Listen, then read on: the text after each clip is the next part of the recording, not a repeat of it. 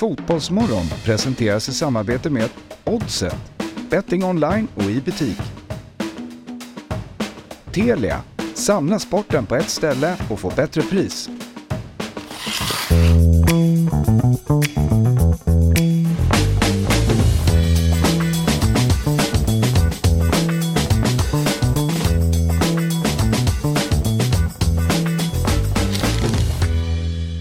God morgon och hjärtligt välkomna till Fotbollsmorgon.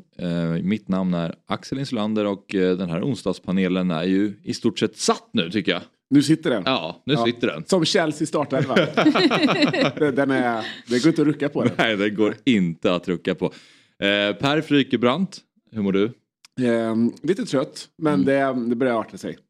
Mm. Um, taggad på matcherna ikväll.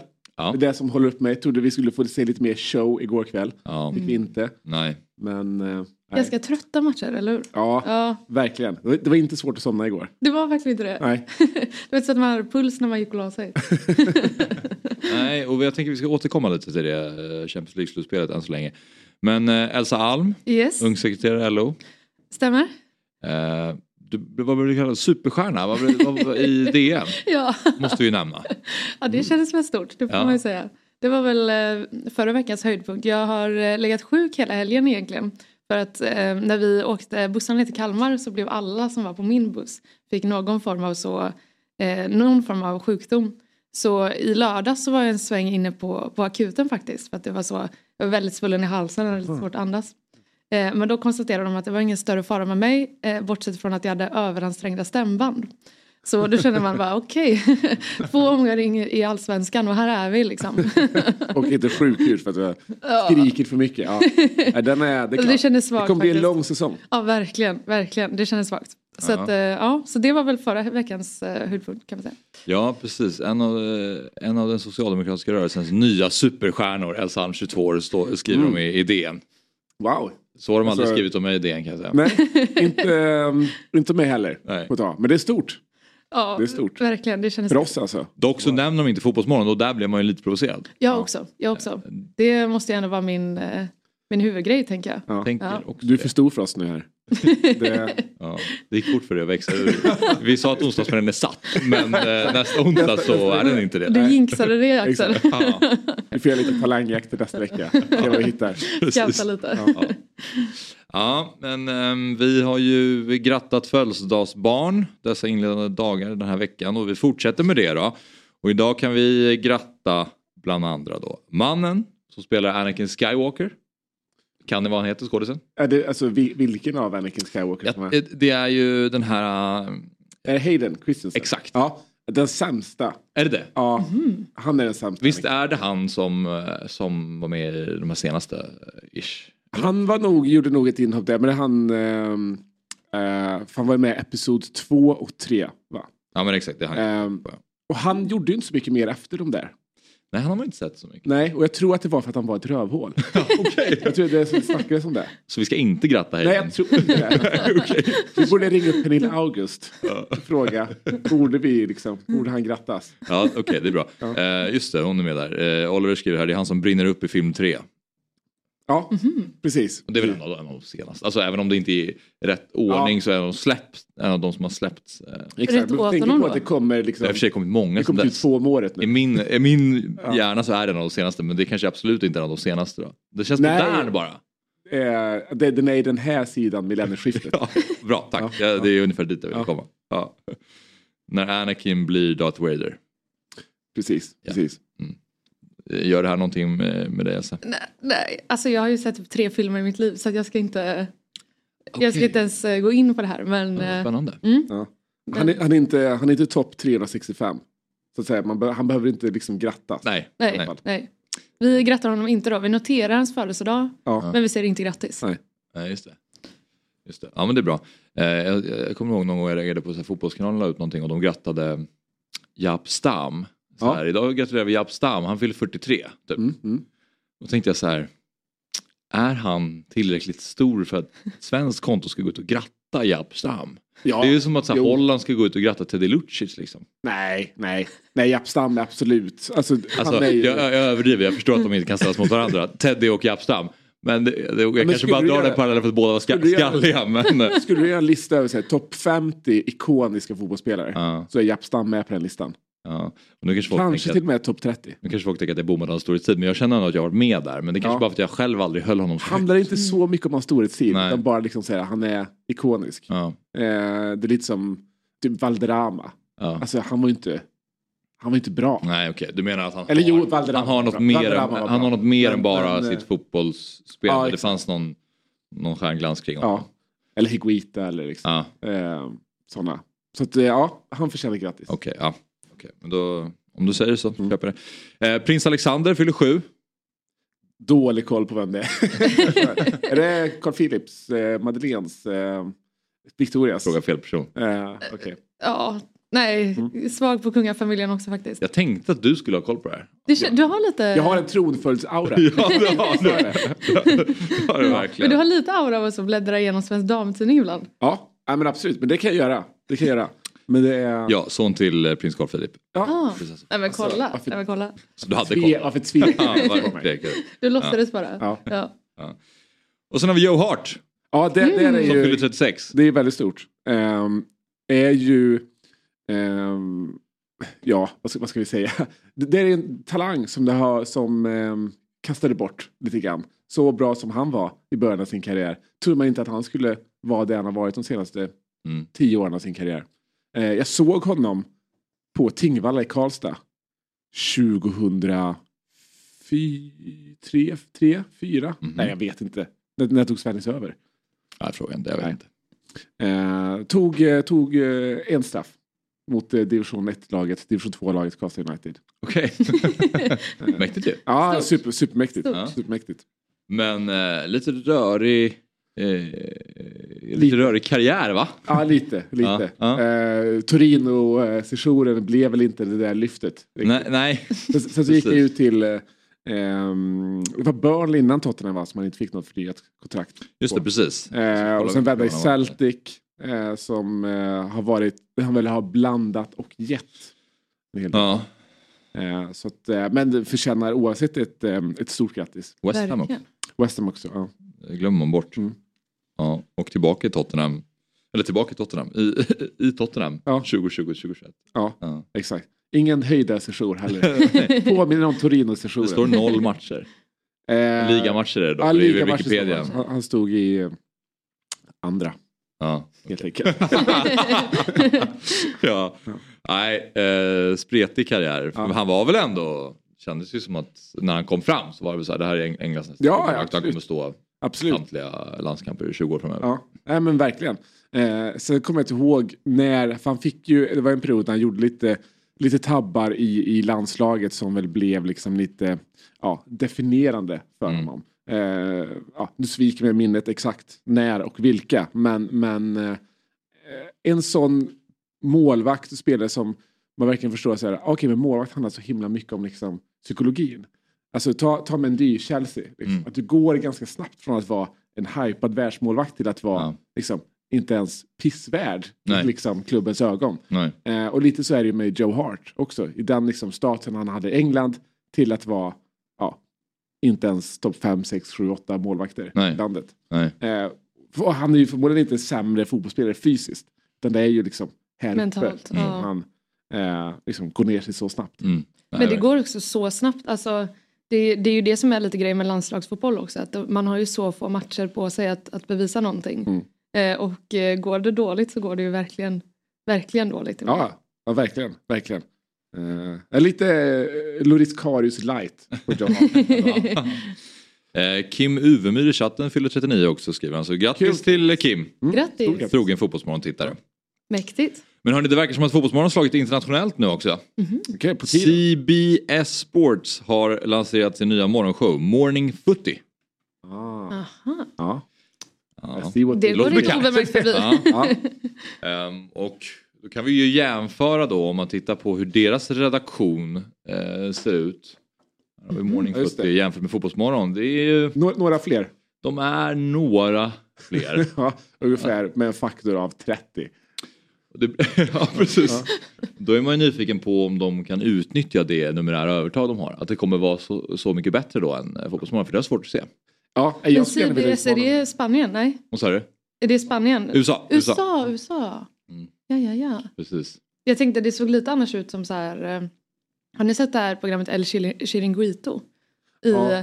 I Spanien. Just, ja. Det är det tic-tac, lite dramatiskt. Tic-tac, ja, ja. Nedräkningen. Exakt, ja, exakt. Ja. Där de bara har som grej typ att så här, de gjorde in liksom, ja, visst fotbollsexperter men lika mycket supportrar är de ju. Ja. Eh, och så bara sitter de så här och bråkar i två timmar med så här sjuka ljudeffekter och bara så här zoomar in på folk och bara så. Ja. Eh, det... Exakt, exakt. Den, den är lite mer nollat av fotboll. Ja. Och det här är liksom eh, ja. Fotbollsmorgon. Ja, exakt. Precis. Men vilket gäng? fyrtio, men de kallar, ja. de kallar det soccer i U S A. Mm. Men, ja, men programmen, programmet, då, då är det, då är det fyrtio. fyrtio. Ja, det är konstigt. Oh, gillar starkt också begreppet footy. Ja. Att ha smeknamn på fotboll. Ja. Nej. Det är apropå... Typ när folk här säger, uh, har du kollat bollen igår? Det är liksom samma sak som att säga footy. Jag ska kika lite boll ikväll. Ja. Ja. Ja, det, det tycker jag låter i och för sig låter ganska trevligt. Nej, nej, nej. Fotboll, gamla vanliga hederliga. Ja. Ja, det är ju apropå redaktionen då. Vår redaktion har skrivit här i Kökman. Kanske samma som att vi skulle byta namn till Bollismorgon då. Ja, i och för sig. Mm. Ja, för det är gulligt. Lite mer smekna. Ja. Ja, det hade varit gulligt men det hade det känns som att det hade... Nej, det, det är lite väl faktiskt. Ja, det håller jag med. Ja. Det blir lite för...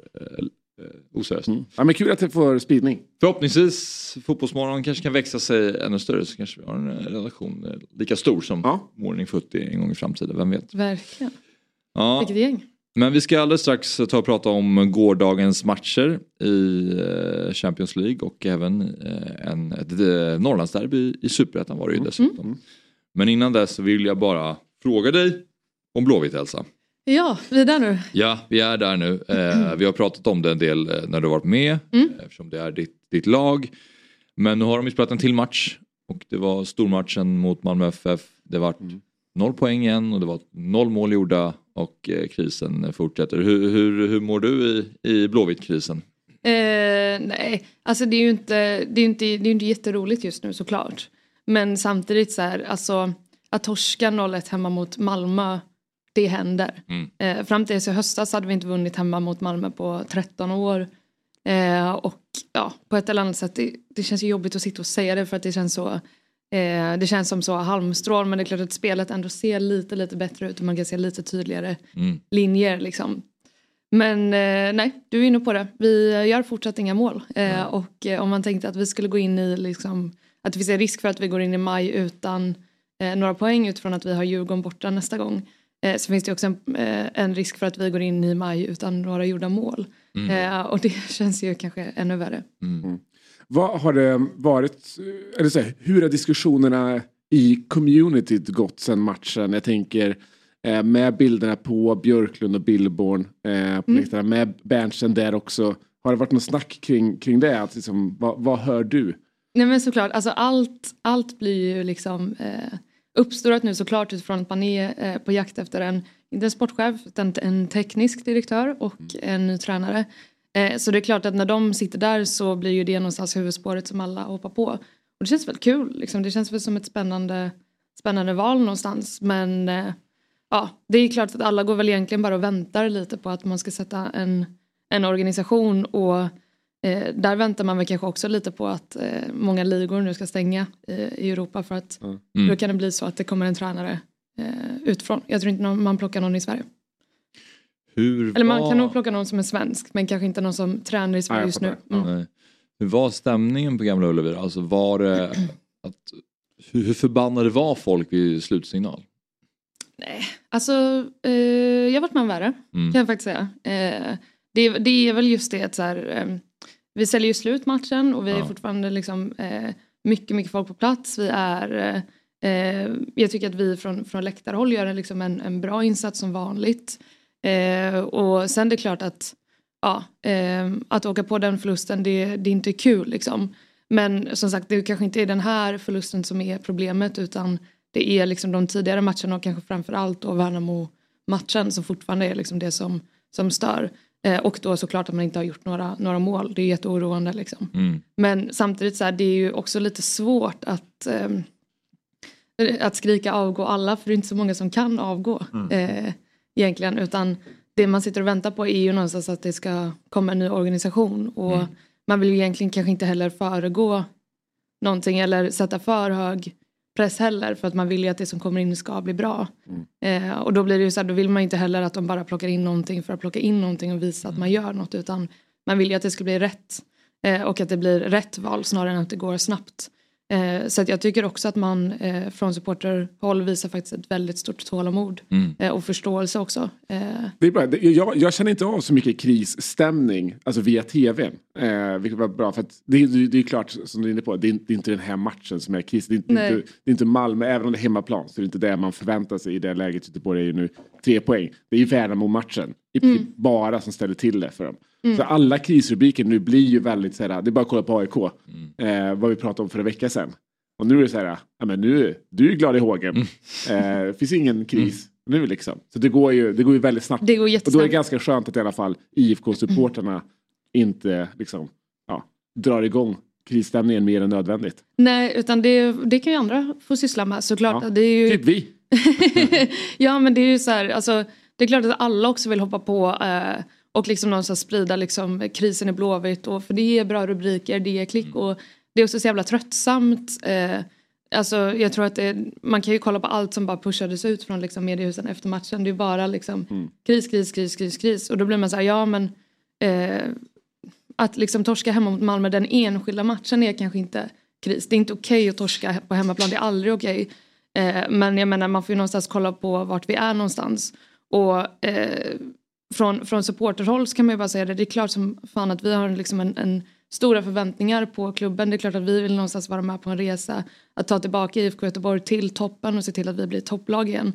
Eh, men det blir också så frustrerande om man hela tiden då också ska eh, sätta eh, en bild av att vi är ett sånt krislag för att vi inte är där vi mm. var för typ femton tjugo år sedan. Liksom. Eh, ja. och, och som du säger, det finns ju inte så mycket för eh, tränaren har ni ju sparkat nyligen och det, vän, i väntan på en ny tränare, i väntan på en eventuell sportchef eller hur man ska organiser, eh, liksom organisera upp sig, så finns det inte så mycket mer än att alltså, så här, det blir bara uppgivenhet. Vad är nästa steg? Det vill bara hoppas att vinna, vinna fotbollsmatchen för att den här nya tränaren, om det kommer in någon, ja. Gör det bra. Alltså om man jämför med Bayerns del, när de hade sitt krissamtal igår på, på träningen, då är det här, när ja. Det kom ner supportrar på träningsanläggningen, så är det mm. så här, ja, om de inte tillräckligt, om de efter ett tag inte är tillräckligt nöjda, då kan det ju vara så att de vill att Martial inte ska gå till exempel. Mm. Ja. Och här blir det ju lite den, annorlunda. Just liksom med, med Bayern där, konfrontationen på träningen igår, den har jag ganska svårt att se, för att i min värld så är alltså Bayern är ju inte i kris. Nej. De har förlorat två raka matcher. Ja. Eh, kollar man på liksom inför vad man har liksom budgeterat mm. för att stå på nu, då är det så här, kanske fyra poäng. Eh, nu står man på tre. Ja. Det är inte... Nej. Det är jättelångt ifrån. Nej. Men, men grejen med Bayern där är väl också att så här, eh, man har, alltså man skruvade upp förväntningarna utifrån kanske vad man såg i kuppen och någonstans också hur det pratades om truppen inför. Att, att man... Eh, Ja, från olika håll kanske skruvade upp förväntningarna i vad Bayern faktiskt ska göra i år. Man kollar upp på truppen så är det ju ganska uppenbart, tycker jag, att det är, liksom, det är en väldigt, väldigt ung trupp. Och det kommer liksom finnas svackor och det kommer nog ta tid för dem att bygga upp någonting. Mm. Eh, så att, ja. Men om vi ska liksom ändå gå in på det, det här med liksom uppgivenhet. Alltså jag tror också det, det är ju motsatsen kring vad, vad Blåvitt supportrar känner egentligen. För det är klart att man mm. alltid gräver ner sig efter, efter en förlust och... Eh, Och någonstans, eh, det är klart man inte mår bra som, som Blåvitt-supporter när man ser sitt lag torska. Eh, men för mig så kommer det alltid, trots det, vara liksom höjdpunkten på veckan. Att någonstans alltid åka och se eh, Blåvitt spela. Oavsett om det är på hemmaplan eller om det är någon annanstans. Och eh, det kommer ju aldrig förändras. Eh, oavsett vart vi är liksom, i tabelläget eller vart vi är någonstans. För att Blåvitt är ju någonstans så mycket mer än bara liksom, en enskild match eller några mm. enskilda matcher. Det är ju liksom någonstans... Eh, ens bästa vänner eh, som man liksom träffar en gång i veckan och eh, har många av de bästa stunderna i sitt liv med. Så eh, för mig kommer det alltid vara, vara det absolut eh, bästa i mitt liv. Eh. Kommer du känna så borta mot Djurgården till helgen? Ja. Efter nittio minuter. Ja, och eh, jag... Då, då känns det, då känns det, just då kanske inte... Jo, jo, Eller, jo ja. Men alltså, man, får, man får ju alltid göra det bästa situationen. Jag, jag tjatar ju på alla mina vänner att nu liksom får vi... någonstans bara kraftsamla kring föreningen och, och steppa upp, för att det är också det enda man kan göra som supporter. Mm. Eh, det man kan göra, alltså vi, vi lever också i eh, i ett land där vi har liksom föreningsdemokrati och där man kan vara medlem i sin förening. Och är man liksom någonstans missnöjd med vad I F K Göteborg är idag, ja men då får man faktiskt bli medlem, gå på medlemsmötena, eh, åka på matcherna, försöka liksom någonstans att, att stötta och påverka sitt lag. Eh, för att jag menar, eh, det, det går ju inte liksom att gräva ner sig och gå liksom och, och, och muttra och vara sur, utan med all respekt så här, vi... Eh, vi har också en liga där man faktiskt har möjligheten att, att eh, utöva medlemsinflytande. Mm. Eh, så att nej, jag, jag kommer eh, ja, jag kommer jätteglad på söndag. Eh, bra, bra. Inför. Men, men också det att eh, jag har ju också sagt att jag ska åka på trettio och trettio matcher i år. Så att ja. Det är ju bara att bocka av en efter en. Ja, exakt, snyggt. Ja, nej men då är helt rätt alltså. Um, vi får se om vi återkommer till uh, Blåvitt. Vi ska återkomma till våra headlines lite senare i alla fall. Men nu ska vi prata Champions League och gårdagens matcher. Och ja, vi kan väl börja med Chelsea mot Real Madrid. Matchen slutade två noll på Bernabeu och det slutade också två noll på Stamford Bridge. Mm. Ja, alltså Chelsea skapade två bra lägen i första halvlek. Kanté och Cucurella hade ju varsitt läge, men när de inte gör mål... Alltså det, trots de där lägena så känns det aldrig riktigt farligt. Nej. När jag inför matcherna igår så var jag ganska säker på att jag ska kolla Napoli-Milan. Ja. Men när startelvarna släpptes, då säger jag, fuck det, jag får kolla Chelsea. För den, den startelvan som Frank Lampard kommer med, du har inte gjort mål på, ja, nu gjorde de mål i helgen, men de torskar ändå. Just det, ja. men, men det är ju väldigt eh, trubbigt framåt och har varit en ganska lång period. Mm. Man, behör, man behöver göra tre mål eh, hemma på Stamford Bridge. Eh, man ställer upp med en offensiv spelare. Mm. Det är, så, det, är, det är så Lampard tänkte vi liksom vända på den här steken. Han kanske såg brännan mot Bayern. Inte helt omöjligt faktiskt. Inte helt omöjligt. Det var ju på pappret svaret för Saja så var ja, Vincent till kanske. Ja. Ja, eh, men, eh, och, och de gör ju en bra match. Alltså fram till eh, där sjuttio där någonstans som, som, eh, som ett noll kommer.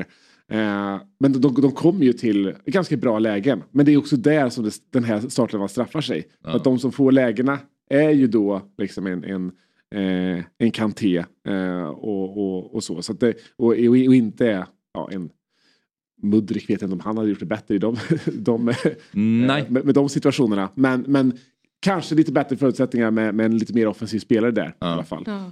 eh, och sen är det ju det är ett lite för stort ansvar för en, för en Gallagher eh, att få, han får ju alltså, får väldigt mycket ansvar i ja. Matchen, och visar väl att han är inte riktigt där. Nej. Eller, eh, nej Nej, och ur ett Real Madrid-perspektiv så är de ju alltid extremt imponerande på väldigt många sätt. Men de är ju imponerande också att i Champions League, det kan vara, det kan vara Benzema som kliver fram, vilket det ofta är. Men om det mm. inte är det så hittar de alltid andra vägar att lösa det på. Och om det inte är Vinicius, då är det någon annan. Och den här gången var det Rodrigo som mm. kliver fram och löser.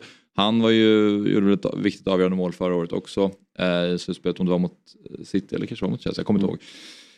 Um, men och det har varit så här Lucas Vasquez och den typen av som, som hoppar in eller startar, som kliver in och, och ser till att de går vidare. Det är extremt imponerande. Ja, men verkligen. Alltså det är, för de är lite eh, så här halvfrustrerande att titta på. Eh, jag, jag håller dem som ett av världens bästa lag. Kanske mm. näst bästa laget i världen.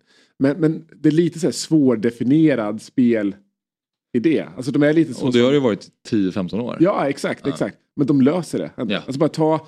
Eh, när Rodrigo har i första halvlek i, i, i stolpen liksom, mm. från absolut ingenting mm. han har vinkel men han har, liksom, han har några gubbar emellan sig mm. och hittar ändå det avslutet, visserligen tar det virket men, men ändå, alltså det känns mm. bara det avslutet är så typiskt eh, Real på något sätt. De låter ju också alla lag tro att det finns en chans, precis som i Chelsea ja. I första halvlek vänta ja. Nu, det kan komma någonting ah, där. Men nej. Exakt. nej nej Nej. De, och, och, otroligt fint av Valverde också, assisten till, till Rodrigo ja, i klass. Och Rodrigos verkligen. Första mål är ju också han som löser det på egen hand i stort sett ja. Även om det är en fin assist av Vinicius också så att, och det är ju som du säger ja. Per, det känns ju verkligen aldrig, aldrig farligt eh, nej, nej. Någon gång egentligen eh, det kändes ju som att det här var ju om man, om man ändå tänkte att eh, ja, utifrån att de, de kommer in med liksom två noll från förra matchen så kändes det ju ganska klart då, och det gjorde det ju ja, efter tio minuter i den här matchen också tyckte jag. Ja, hade Kanté bara satt den där möjligheten han får med, med vänstern så hade det kunnat bli en annan matchbild. Men eh, nej, sen får vi se nu då. Eh, Real får klara sig utan Militao i första mötet mot antar City. Mm. Eh, det är ju det är ganska stort avbräck för dem, för han har varit fantastisk nästa år. Ja.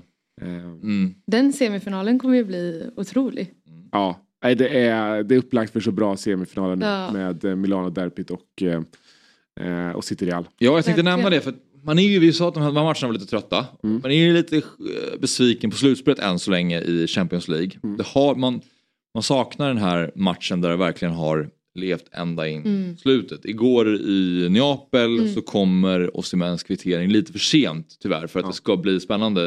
När de får straffen som Kvaratskhelia bränner, då känner man ju att det in, inför straffen då, att nu, nu skulle det kunna bli en slutforcering här sista tio femton. Um, mm. Så bränner han ju den och då är det, känns det över igen. Så det är aldrig riktigt uh, nära. Och när jag kollar igenom även åttondelsfinalerna så har vi då Liverpool Real Madrid. Real Madrid vinner ja. sex två. Chelsea Dortmund. Eh, Chelsea eh, vinner andra mötet med två noll. Det var väl så här, där fanns det väl någonting. Mm. Eh, men det är inte så att man minns den matchen som att wow, vilken selfight. Eh, City Leipzig åtta ett. Bayern München Fight. P S G, precis. Bayern München P S G tre noll totalt. P S G mm. stod ju aldrig upp eh, i några matcherna. Milan Tottenham ett noll. Och den, tråkiga ja. matcher, även om det var lite dramatik. Men tajt, den, ja. den ska jag ändå. Ja, tajt, men det är inte heller. Ja, men vi har inget, ingen förlängning, inga straffar. Nej. Napoli Frankfurt fem noll. Benfica Klubb Brygge sju ett. Mm. Och sen har vi Inter mot eh, Porto eh, ett noll, som också var, som Milan Tottenham var tight och lite mm. det fanns nerv. Ja, men den fanns ju definitivt nerv i slutet där med några ribbskott och liksom ja. liknande. Men absolut, och det är så här, det finns ju lite drama, men om man bara går igenom dem så här ja. så Jag, vill, man, man, jag ser fram emot den här matchen, som den här Real Madrid-matchen där det bara svänger ja. hur mycket som helst. Och det lever in i sista minuten. Ja, det lever in i sista minuten, ja. utan gärna en förlängning. Ja.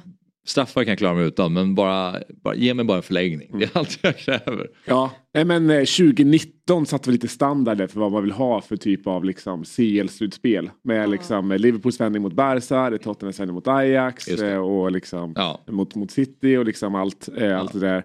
Och förra året stod ju Real Madrid för ett ja, gäng också. Verkligen, ja. verkligen. Så, så det, man har blivit lite bortskämd med dem. Lite så är det. Och man brukar alltid säga, i, framförallt i V M-sammanhang, att den roligaste fotbollen spelas ju åttondel till kvartsfinal. Liksom. De två omgångarna. Mm. Men därefter är det för, det är för tajt. Mm. Allting avgörs på en match. Det blir som ja. man vågar inte ta några risker. Eh, där innan betyder inte matcherna tillräckligt mycket. Så det är liksom åttondel och kvartsfinal som är den stora. Mm. Eh, I C L, i och med att det finns... Eh, Eh, returmatcher eh, och nu också med att man har tagit bort eh, bortamålsregeln eh, öppnar ju upp för eh, lite, lite bättre fotboll i semifinalerna. mm. eh, så att jag eh, alltså, nu, alltså nu med dem vi kommer ha är ju, ja, jag hoppas verkligen att det blir någon, någon höjdematch, för att du har rätt, i slutspelet har det varit ganska dramatikfattigt. Ja, ja. Jag tycker det. Mm. Verkligen. Um, och det, vi hoppas att det blir mer ikväll då. Vi får väl ja. se om Bayern München kanske kan streta mot lite. Och om Benfica kan göra någonting mot Inter. Men vi återkommer till det lite senare i, i fotbollsmorgon. Men eh, återigen i Neapel då. Matchen slutade ju ett ett till slut. Och ja, de var ju bara ett mål ifrån att det skulle bli en förlängning mm. där eh, till slut. Men som sagt, eh, Osimhens kvittering kom lite för sent för att det skulle kunna bli mm. någon, någon drama. Men Milan är starka. Alltså otroligt starka. Vad är det nu? Sex raka matcher i Champions League utan insläppt mål. Något sånt där. Hoppas, okay. eh, och det är ju någon form av... Det är kul att eh, Mike Maignan får det här liksom lite mer stora genombrottet på den stora scenen. Han får mm. ju inte vara så mycket på den stora scenen annars mm. när det är i landslaget. För man har en Lloris framför sig som är... Eh, Maignan är ju en, en bättre målvakt, såklart. Han är ju... Lite alltså målvakternas målvakt. Känns ja. alltid som när någon målvakt pratar om liksom, vem de har som favorit. Ja. Så Mike Maignan nämns väldigt ja. ofta i ja. den diskussionen. Var en gång i tiden Andres Palop. Ja. Som, som nämndes ofta sådär, i samma Mignon-genre. Ja. Eh, Får se om han har samma liksom, framtid till mötes eh, där. Ja. Men, men, eh, Eller Oblak. Vad sa du? Oblak också. Ja, Oblak också en ja. typisk eh, sån. Mm. Nej, men jag håller med. Men eh, nu efter de här insatserna känns det som att han börjar närma sig världens bästa målvakt. Även, ja, absolut. Eh, inte bara bland målvakter utan Nej. bland samtliga. Nej, men jag, jag tror det är kul att han får liksom det här genombrottet i och med den räddade straffen. Mm. Det är det som blir liksom ögonblicket på något sätt för, för honom. Mm. Sen är det ju med, med Leao en otroligt frustrerande fotbollsspelare. Alltså så... Alltså han ska ju egentligen vara i den här diskussionen som, som man har om liksom Mbappé, mm. Haaland, mm. Eh, Vinicius. Eh, om vem som är liksom det bästa spelar just vem som är en del av den nya garden som ska liksom föra vidare liksom någon mm. form av eh, eh, stafettpinne från Ronaldo och Messi. Alltså han ska egentligen vara i den diskussionen, för man ser ju han har ju det inne ja. i sig. Mm. Eh, den assisten han gör är ju helt otrolig. Alltså, det oh. är sinnessjukt. Men den här matchen igår, den symboliserar hela hans karriär och fotbollsliv mm. väldigt bra. Just att han gör de aktionerna. Mm. Det ser så himla enkelt ut. Oh. Alltså han bara... Till det ser inte ut som att han maxar. Nej, och det, och det är inte enda fantastiska aktionen han Nej. gör. Eh, men resten av matchen, då går han och lunkar lite. Eh, hänger lite med huvudet. Ser lite trött ut. Och det är så som hela hans, alltså de två senaste säsongerna har, har varit. Alltså mm. han... Han, han glänser till ibland. Och sen så går det några månader när han inte riktigt har huvudet på skaft. Och det är så oerhört frustrerande att se. För att han, han skulle verkligen kunna vara i den där diskussionen kring de mm. absolut bästa. Ja. Och sen på andra sidan så har vi Kvaratskhelia. Och han bränner ju den här straffen. Men jag måste också hylla honom ändå. Alltså jag tycker att han är helt otrolig. Alltså han hittar ju sätt att vara... en del av matchen hela tiden. Så fort ja. han får bollen på kanten så ser man ju att han vill göra någonting med bollen. Ja. Väldigt sällan som om han spelar hem den. Då är det för att han först har känt lite mm. på sin back. Sen finns det någon väg framåt här. Kan jag göra någonting här? Nej. Okej, okay, då släpper jag hem den och så tar vi, en, tar vi den ett varv. Sen när han kommer tillbaka så kanske hittar en ny väg. Eh, väldigt benägen att gå på avslut. Även om han brände en del igår. Inläggen han slår är ju ofta väldigt fina. Han har ju ett fint i, precis i slutet i eh, Östergård. Den här norska mittbacken mm. som byts in. Um, så han är ju också på en helt bizarr hög nivå tycker jag. Ja, alltså verkligen. Sinnessjuk. Och där är ju, alltså det, det verkar som du säger, det känns som att han alltid hittar ett läge eh, att liksom, ja, han hittar gubben i boxen vad, ja. vad han gör. Ja. Men han, det, det är så för, um, där har ju alltså det samarbetet Osimhen Kvaratskhelia är ju det som gör att liksom, Napoli är där de är mm. eh, i, i, i tabellen. Eh, och man tyckte ju när, när Osimhen hoppade in i ligan i helgen att säga, men han är tillbaka nu, tänkte man med ribbskottet. Mm. Man behöver inte se så mycket mer. Han, han är, han är man vet vad han har, liksom. Men det är väl just kanske samarbete med Kvaratskhelia som inte riktigt var tillbaka. Mm. Eh, och det är väl det, det som har varit Napolis stora, eh, oh. stora framgång oh. eh, i år. Men nu är man ute och, alltså, man ska inte säga, även att man når kvartsfinal i, i, i Champions League, alltså, hade man bara räknat bort ligan så hade det fortfarande varit en, en liksom, klart godkänd säsong. Ja. Absolut. Kanske till och med snudd på en bra säsong. Ja. Jag tror ändå att, jag vet ju inte hur Napoli-supporter känner, det är klart att Scudetton kommer de ju, det kommer de bli överlyckliga över ja. Oavsett. Men jag tror ändå så här, med vägen som fanns, att ta ja. sig, det här Milan är ju en bra lottning, att sen nästa steg möta Inter eller Benfica, mm. jag tror också så här, så här nära, närmare en Champions League-final. Nej, men det, det, det, det är det som är grejen, när du ser den här lottningen, det är så här, bara, för att ta dig till Champions League så behöver du bara slå två lag som du redan har pulveriserat i ligan den här säsongen. Mm. Det är klart att man förväntar sig en final. Mm. Då. Och ja. också, med ta- alltså precis som du är inne på, med tanke på den säsongen de gör i ligan så förväntar man sig mer även i Champions League-spelet såklart. Eh, mm. Så det är väl det som kanske många sitter och är lite besvikna över. Men ska man kolla generellt såklart, det är en jättebra säsong de gör. Eh, men eh, om vi kommer in på, på matchen lite så tycker jag också att eh, det är roligt att det döms två straffar och ingen går in. Ja. Det tyckte jag ändå ja. var lite härligt. Ja. Det har någonting. Det har verkligen det. Ja. Men man, ibland kan man också bli lite besviken, ni vet, när det är så här, eh, det är en ganska rolig match men så liksom får det ena eller det andra laget straffar som gör att liksom matchbilden förändras. Det är ändå kul tycker jag att det blir så, så levande mm. när ingen av dem sätts. Mm, mm. Ja, det är någonting ja. annat. Nej, och det är två, två fina räddningar. Sen är det två ganska svaga straffar också. Ja. Men eh, de ska ha en till straff dock. Eh, när, ja. När Leao... Precis, det tycker jag. Men jag, jag, jag tycker eh, inte det är jättefel att V A R inte går in. Nej. Det, alltså, jag tycker inte att det är en clear and obvious straff. Nej. Men jag tycker, alltså, det är ju det är en straff. Mm. Mm. Eh, men jag tycker att V A R gör rätt utifrån hur V A R ska, ska användas. Mm. I alla fall. Men vi, tycker ni det att... Eh, om, man, om man tänker på straffar, tycker ni att det kan vara en bra straff om de inte går in? För det är också en sån diskussion... Är en straff god? Alltså, jag tycker väl någonstans att om man, så här, om man sätter ribban eller stolpen, det är en grej. Men om målvakten mm. tar den så är det ju egentligen ingen... Nej, jag tycker ingen man kan slå en bra straff utan att den går i mål. Alltså, och om det är en keeper som är uppe med handen så här, ligger högt upp här. Om man slår den högt upp till vänster till exempel. Inte i krysset mm. för då kommer det sitta ingen målvakt når dit. Men lite lägre. Men man verkligen måste tycka uppåt. Och, och den nära stolpen. Då tycker jag att så här, det är en... Bara pytte, pytte, pytte lite högre så hade det varit en helt optimal straff. Um, Ja, nej. Men du på min sida? Ja, på din, ja. Jag är nog på din sida där. Mm. Jag tycker ändå, jag tycker ändå så här, det är klart man kan se några så här monsterräddningar ibland. Men generellt så tycker jag, eh, går inte bollen i mål så tycker jag inte det är en bra straff. Alltså, för, för jag menar, en straff ändå, det, du ska sätta den egentligen. Det är, det är inte du har lätt, ju rent, men... rent procentuellt sett har du ju, alltså, nu bara, alltså verkligen ja, jag, men ja. du har kanske femton procent av målet som är, här sitter den liksom. Mm. Eh, är du professionell fotbollsspelare ska du kunna träffa en femton procent i del jo, av, av målet. Så är det. Men jag menar mer bara så här, om, om du dessutom, ibland vissa kanske slår den i mitten bara för att målakten går åt ett håll, det är ju lite tillfälligheter mm. också. Mm. Var det ju, vem var det som slog den i mitten och den, eh, målakten stod kvar nu i helgen?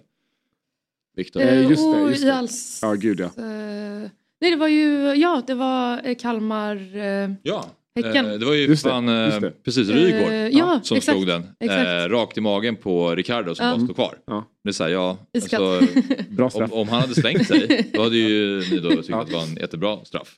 Men nej, det... nej, men det betyder inte att alla som går in är bra. Det gör okay, det inte. Nej. Okay, nej, nej, nej. Men, men, men, men okay. alla bra går in. Okay. Ah, just det. så så är det. Just det. Men jag tror, att, så här, jag tror att det var eh, Tobias Hussein som nämnde det någon gång också i någon, så här, något poddsammanhang för typ så tre fyra år sedan. Att även när han var i, sin, i prime i sin karriär, där han var liksom spottade in mål och gjorde mål på typ allt. Så var det fortfarande så här, hatade att ta eh, straffar för att det bara är så åttio procent psykologi, tjugo procent eh, mm. skicklighet liksom. Eh, och det är ju just det att så här, antingen så typ har du det att du är en bra straffläggare eller inte. Mm. Eh, och eh, ja, nej. Jag, jag tycker verkligen att det är...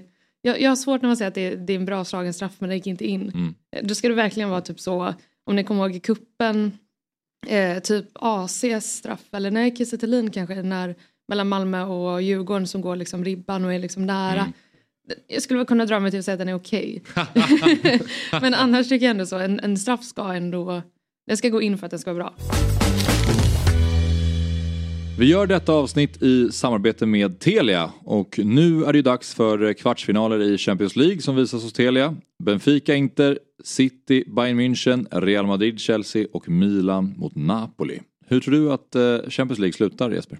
Det är äntligen dags för Pep Guardiola att få lyfta bucklan i Manchester City. Jag tror att man med Erling Braut Haaland i toppslag och en Kevin De Bruyne som har växlat upp slår ut Bayern München i ett tätt möte. Sen tar man Real Madrid av bara farten och i finalen väntar Napoli. Och där är man helt enkelt för bra. Så att Manchester City, de vinner Champions League säsongen tjugotvå tjugotre. Ja, och jag tror att Bayern München skickar ut ditt City då. För jag tror att eh, under Thomas Tuchel så är de betydligt bättre och vi såg vad han gjorde när han klev in i Chelsea och tog dem hela vägen till den där Champions League-bucklan. Som sagt, slutspelet av Champions League och avslutningen av Premier League ses hos Telia igen. Jajamän, och hos Telia kan du verkligen samla alla sporter, matcher och ligor på ett ställe med den fantastiska tjänsten Telia Play. I appen kan du streama alla matcher live eller i efterhand om du skulle vilja det. Och utöver alla sportsändningar så kan du såklart se alla filmer och serier som finns hos Viaplay, C More och Telia. Du kan också lägga till H B O Max utan extra kostnad. Så är det. Samla allt innehåll från Viaplay, C More och Telia på ett ställe. Dessutom ingår Allsvenskan nu från Discovery Plus. Och priset då? Jo, det är kostnadsfritt i en månad. Därefter kostar det sjuhundrafyrtionio kronor per månad. Det stämmer, du sparar alltså över femhundra kronor i månaden jämfört med att köpa tjänsterna separat. Tack till Telia som är med och sponsrar Fotbollsmorgon. Ett poddtips från Podplay. I Fallen jag aldrig glömmer djupdyker Hasse Aro i arbetet bakom några av Sveriges mest uppseendeväckande brottsutredningar. Går vi in med hemlig telefonavlyssning och, och då upplever vi att vi får en total förändring av hans beteende. Vad är det som händer nu? Vem är det som läcker? Och så säger han att jag är kriminell, jag har varit kriminell i hela mitt liv. Men att mörda ett barn, där går min gräns. Nya säsongen av Fallen jag aldrig glömmer på Podplay. Vi, vi får återkomma till straffdiskussionen för vi ska ju prata lite om vår fototävling nu. Ja, så vi oh, det har längtat med den också. Så det har längtat efter. Ja, den är rolig. Roligt att se bilderna. Den är rolig. Vi räknar ner ju till den stora finalen av vår fototävling som vi gör tillsammans med Samsung. Eh, nu återstår det endast fem tävlingsdagar och således påminner vi er att skicka in de sista bilderna ni har för att ha chansen att vinna ett årskort på Dobb T V och en plats i den stora finalen då man har chans att vinna en Samsung Galaxy S tjugotre Ultra. Eh, tävlingen pågår alltså till den tjugofjärde april då. Maila ditt bidrag till fotbollsmorgon snabel-a dobb punkt se. Den som tävlar måste ange namn, ort och var den som har tagit bilden samt ge Fotbollsmorgon visningsrätten för bilden genom att delta i tävlingen. Max fem bilder per tävlande och bilderna måste vara från tjugo tjugotre, inga bilder från tjugo tjugotvå. Och sen har vi en jury på Dobb som väljer ut tre bidrag som skickas in här, så vi ska kolla på alldeles strax.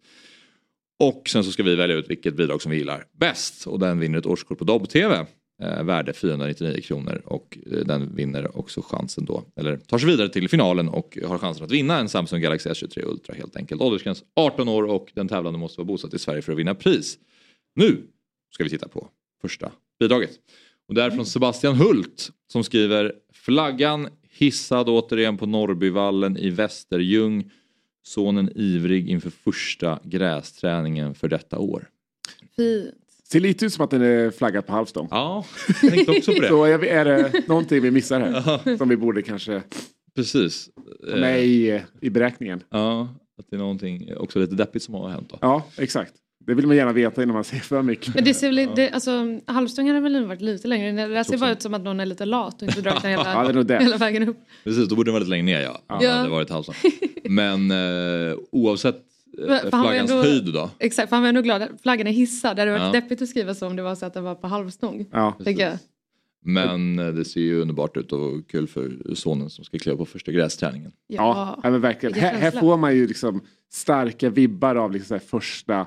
typ kuppen på säsongen. Mm. Mm. När man är ja, där i åldrarna någonstans. Mm, faktiskt. Och det är som man kan sluta typ så.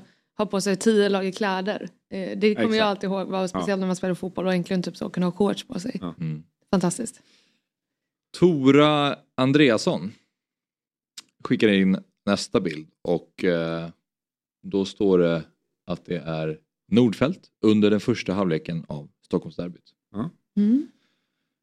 Läcker bild ljusmässigt, mm. tycker jag. Mm. Verkligen. Och eh, sammanfattar väl matchbilden ja. ganska bra i derbyt. Ja, faktiskt. Eh, I alla fall i första halvlek. Ja. Eh, det var väl så där mycket han hade att göra.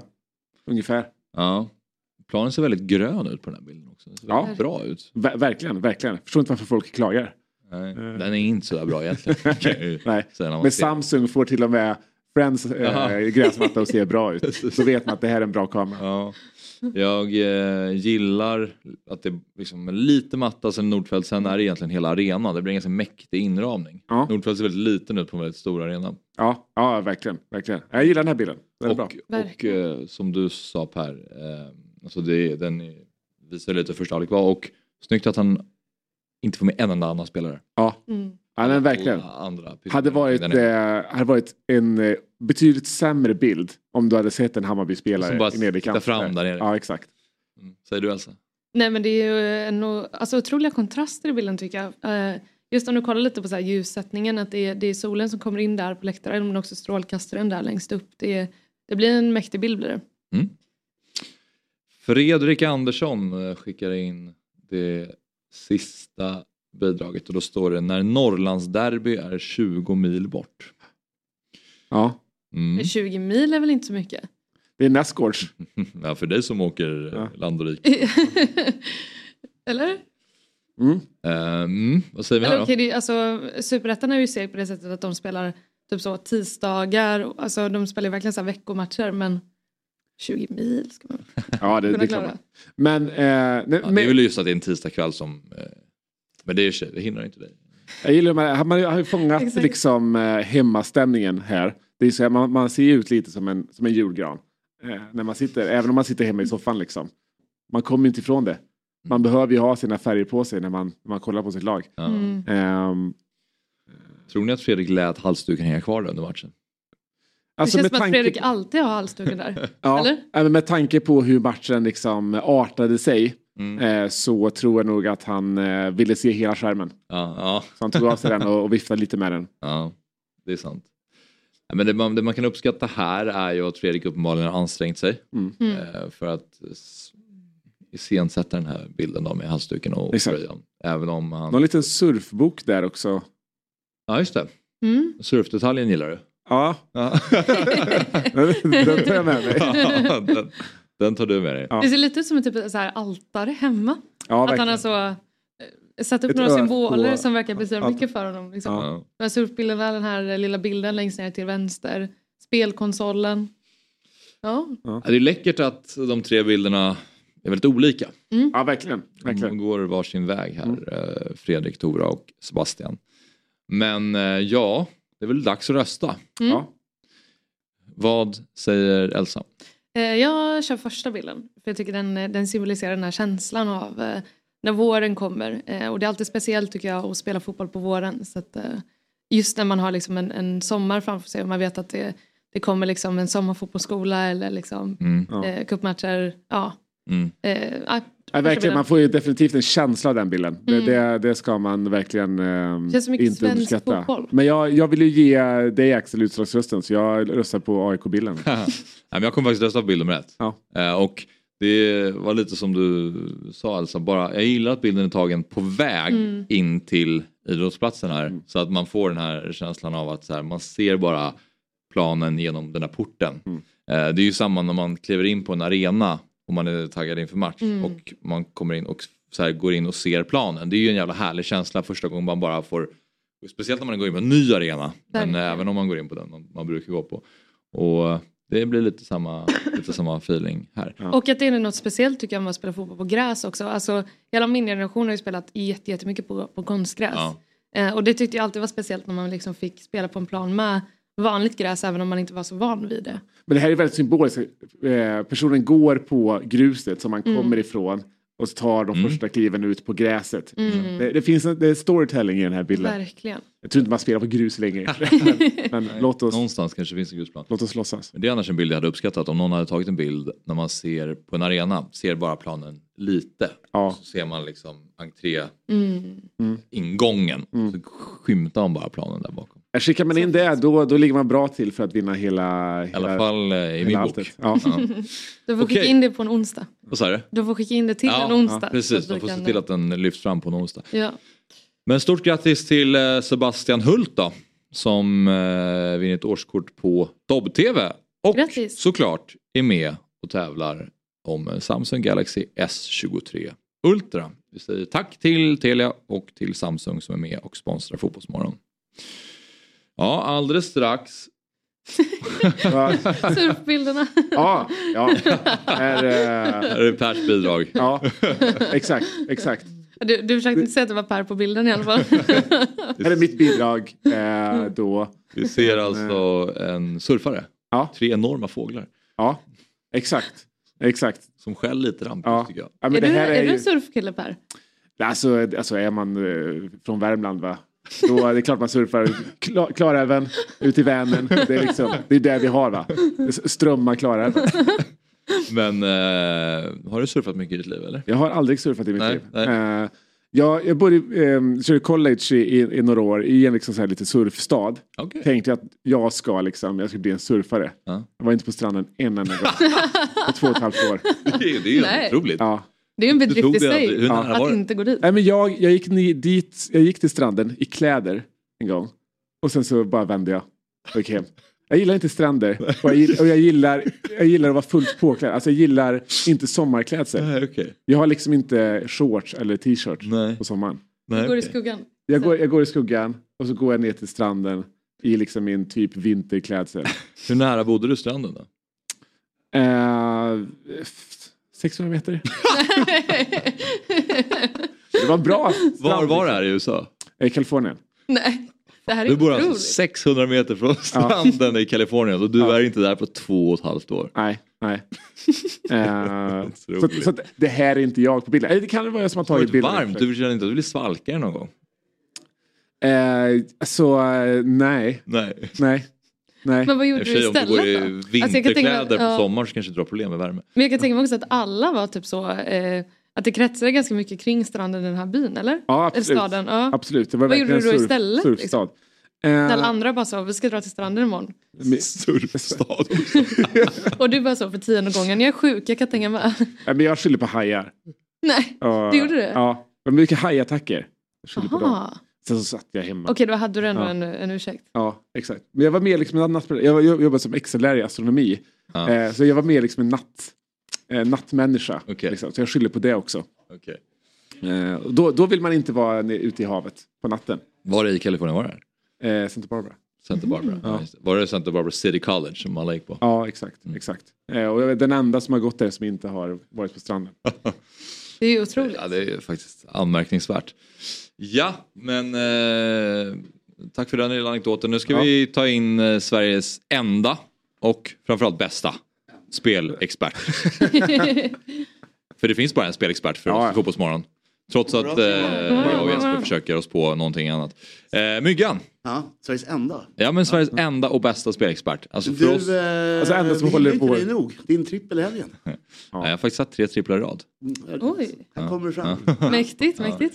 Ja. Jag är väldigt stolt över det. Ja. Mm. Jag tycker det. Sen... helgen var jättesnygg. Ja, tack. Mm. Du är ju dock, du tar ju, mina odds brukar landa i mina tripplar på typ så här sju kanske gånger pengarna. Ja. Så det är ju lite mer tre som är mer sannolika. Men tre ja, matcher ska in. Det är fortfarande tre ja. som ska in. Ja. Nej, hatten av. Jag hade tuff kväll igår med Sundsvall-matchen. Ja, ja. Mm. Du har jobbat in Sundsvall? Jag trodde det. Det gjorde jag med hjärtat mm. i alla fall. Ja, du ser. Lite samma mm. tänk. Det var väl ändå så här, de flesta trodde väl att det, det var väl oväntat det som skedde igår. Ja, jag tänkte tajt Sundsvall. Ja. Men de jinxade med tifot innan. Jag tänkte precis ah. det. Det var liksom, det, det har ju varit lite tifo-jinxande senaste ah. veckan. Ah. Dels okay. Bayern och sen så då deras tifo igår när de, vad var det någonting om att eh, Östersund på väg mot eh, Superettan, eller exakt. mot... Eh, hej då F K, nu eh, kör vi mot eh, Allsvenskan. Det är ju så var det, uh. exakt, exakt. Tråkigt tredje alltså. omgången. Ja. ja. Jag älskar ju Sundsvall så det var, det var ja. trist. Nu är Sundsvall en poäng före. Ja. Äh, ja. Då hade Giffarna rak. Ja. Real över ett och ett halvt. Och sen Napoli över ett och ett halvt. Ja, de är inte lika. Alltså, Napoli är ju som det helt ja. enkelt. Med två mål där. Det är svårt att... Uh... Det är ett stolpe ut. Ja, det är det. Men Giffarna är ju, det är tre noll. Ja, det, ja, den, den var det är svårt aldrig, att försvara. Den var aldrig riktigt nära. Det är svårt ja. att så, att, så kan det vara ibland. Ja, kan det vara ibland. Så kan det verkligen vara ibland. Men, men vi tar nya tag och så är det bomben ikväll. Så det är, ja. det är kul. Bomben är ju kul. Mm, mm. Verkligen. Ja. Och förra veckan då var det ett mål ifrån Sevilla. Ja. Och ett mål ifrån i, i Leverkusen då. Precis så. Men den här veckan så tror jag att jag, jag kanske är liksom... känner det varje onsdag att jag är lite för måloptimistisk. Okay. Mm. Jag är alltid lite rädd för det. Men jag tycker jag har hållit igen lite idag. Ah. Eh, men det kräver Benfica-mål, det kräver Bayern-mål. Det är ju de där oron, känner jag. Om City bara kör på ikväll, det blir två noll eller tre noll. Ja, ah, just det. Men jag tror ändå Bayern borde kunna göra ett mål. Och kanske två. Mm. Och eh, Benfica, ja, jag har hållit med handen hela Champions League. Så jag tänker inte sluta nu heller. Nej. Det finns ett hopp eh, någonstans där inne. Samma sak där. Jag tror, jag tror inte jag kan gå vidare. Men att göra ett mål i varje fall så är det lite roligare. Mm. Och sen Middlesbrough som eh, storform. Riktigt skön match mm. i fredags. Och nu möter de Hall som är skit. Så nu vinner de. fyra noll. tre noll. Mm. Ja, okej. Okay. Sista matchen har jag mindre bra koll på. Men i, om vi pratar Champions League då så... Bayern München City, då har vi alltså lite olika tänkbara utfall där. Du tänker att City kanske, Bayern ligger på och City kontrar in några kassar, eller hur, hur ser du framför ja, dig? Kanske sådär, två, ja. alltså ett två, ett tre kanske. Mm. Sånt. Jag tror inte Bayern har, har något att sätta emot egentligen. Men de är ändå hemma och har gjort rätt mycket dåliga matcher i rad nu. Så det är dags att göra mål i alla fall, tänker jag. Mm. Det borde de lyckas med. Ja, just det. Uh, det är min plan. Vad tror ni? Ja, vad säger ni? Om Bayern? Mm, precis. Bayern City. Alltså nej, nej men den är det är som vi har varit inne på. Är, är, är det någon som kan liksom hålla den där matchen vid liv så är det ju Manchester City själva. Ja. Eh, lite grann. eh, men det är ju eh, ska vi säga, det här, det här Champions League-spöket som man pratar om kring Guardiola. Man ska inte glömma bort att Bayern München är en del av det spöket mm. också.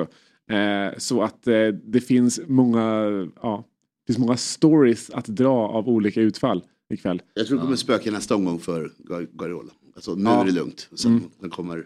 Spöket kommer i semifinalen. Ja, kommer Real. Ja. Spöket till det. För det känns ju ändå som att det, det är ju liksom klart att City kommer gå vidare. Men det har varit kul med ett tidigt mål från Bayern så att mm, så det blir lite precis. match av det. Eh, för som sagt, det är ändå det man har saknat kanske i, i den här omgången och av mm. Champions League. Att man vill ändå vill se lite mer match som lever in i det sista. Så att det är väl det vi får hoppas på ikväll kanske. Mm. Mm. Nej, jag håller med. Jag håller med. Jag hade hoppats mer på Bayern München om det inte var så att de har varit så extremt svaga ja. sen Torshäll. ja, ja, alltså i, i helgen så kryssar de hemma mot Hoffenheim igen. Ja. ett ett. Ja. Det, det funkar ju inte och de bråkar där Sané och Mané. Ja, det... Precis, precis. Sen så får vi se, det är väl lite snack om att eh, kanske ska droppa Kimmich va? Som har varit väldigt svag. Eh, okay. Också. Eh, mm. Se vem som, eh, som går, in, går in där istället. Mm. Eh, Men nej, det är ju, som vi pratat om många gånger, men alltså, eh, utnämningen av Tuchel, den, den ter ju sig mer och mer eh, dumdristig, ja. Helt enkelt. Att mm. oavsett hur bra den kommer gå kommande fem år, så är det så att kanske ut ur, ur liksom kuppen och, och Champions League och kanske också tappa ligan. Mm. Jag menar, det är ju tillräckligt många tapp för att det är över liksom fem år också ska bli ganska, ganska stort tapp. Mm. Mm. Eh, så det är en... Eh, Ja, men tappar de ligan, då är det, det är ju en otrolig... Ja, men då är det ju dead man walking. Ja, men liksom. Tror det är månaden då. Ja. Alltså, att Bayern skulle gå och bli nya Chelsea efter Chelsea, ja. Den såg man inte komma. Nej. Ja, men jag tror, jag tror Bayern München gör ett noll. Och sen så kanske de också slutet lyckas peta in två noll. Mm. Men sen så kontrar City för att de ligger på sent. Så mycket sent och gör... två ett. Mm. Och så slutar matchen två ett. För då när de gör två ett så är det liksom luften går ur Bayern München nu. Okej, nu. Ja, men det, det låter bra. Och det, det är hur jag analyserar matchen. Ja. Det köper jag. Och då den funkar ju då i, i, i ditt span. Gör Benfica mål då? Ja, det tror jag. Ja, bra. Det tror jag absolut. Alltså jag tycker inte... De är ju bättre än Inter egentligen. Två matcher borde man ändå ja, göra ett mål. De borde kunna göra ett ja. mål. Sen det som är oroväckande är ju att Inter känns som ett lag som kan stänga ner fullständigt. Ja, framförallt på hemmaplan också. Jag fick jag torskade mot typ Cadiz-aktigt lag. Ah, okay. De hette liknande. Ja, jag ska inte försöka uttala men ungefär fem, fem bokstäver ah. från Portugal. Okay. Eh, I helgen. Och eh, det är alltså deras tredje förlust då, i rad. Från att okay. ha vunnit allting. Ah. Så det är inte så bra. Så Benficas form är oroväckande. Det är oroväckande. Jag hoppas de spars inför ikväll. Jag, det, det är min förhoppning. Och Otamendi är tillbaka i alla fall, va? Mm. Eh, så yeah. det, är väl, eh, det är väl det man har att hoppas på. Ja. Eh, vet inte hur mycket det hjälper när man behöver göra två mål. Men, ja, men kanske, kanske lite kanske ledarskap och... Ja. Ja, han är väl det största. Det var lite obeprövat där i första matchen mot Inter när han mm. inte spelade. Men mm. med det sagt, de var, var rätt dåliga. Ja. Um, så att sen får vi se då. Amelie Spurr sagt för Carricks uh, mannar. Precis. På väg mot Premier League med stormsteg. Mm. Så att, nej men jag, jag tror det kan bli roligt. Och jag höll ner priset lite grann. Sist blev det lite dyrt. tvåhundrasexton tror jag var då. Okay. etthundrafyrtiofyra, lite rimligare. Mm. Ja. Kan man gå några stycken och dela på den också? Mm. Ja. Tre right. polare. Det var en lagom tv-peng. Ja, ja. Sånt. Ja men strålande. Mm. Ehm, ja, Bomben är en produkt från Svenska Spel, Sport och Casino A B. Det är åldersgräns arton år. Och har du problem med spel så finns stödlinjen punkt se. ehm, Jag tänker att vi ska ta en kort paus. Mm. Mm.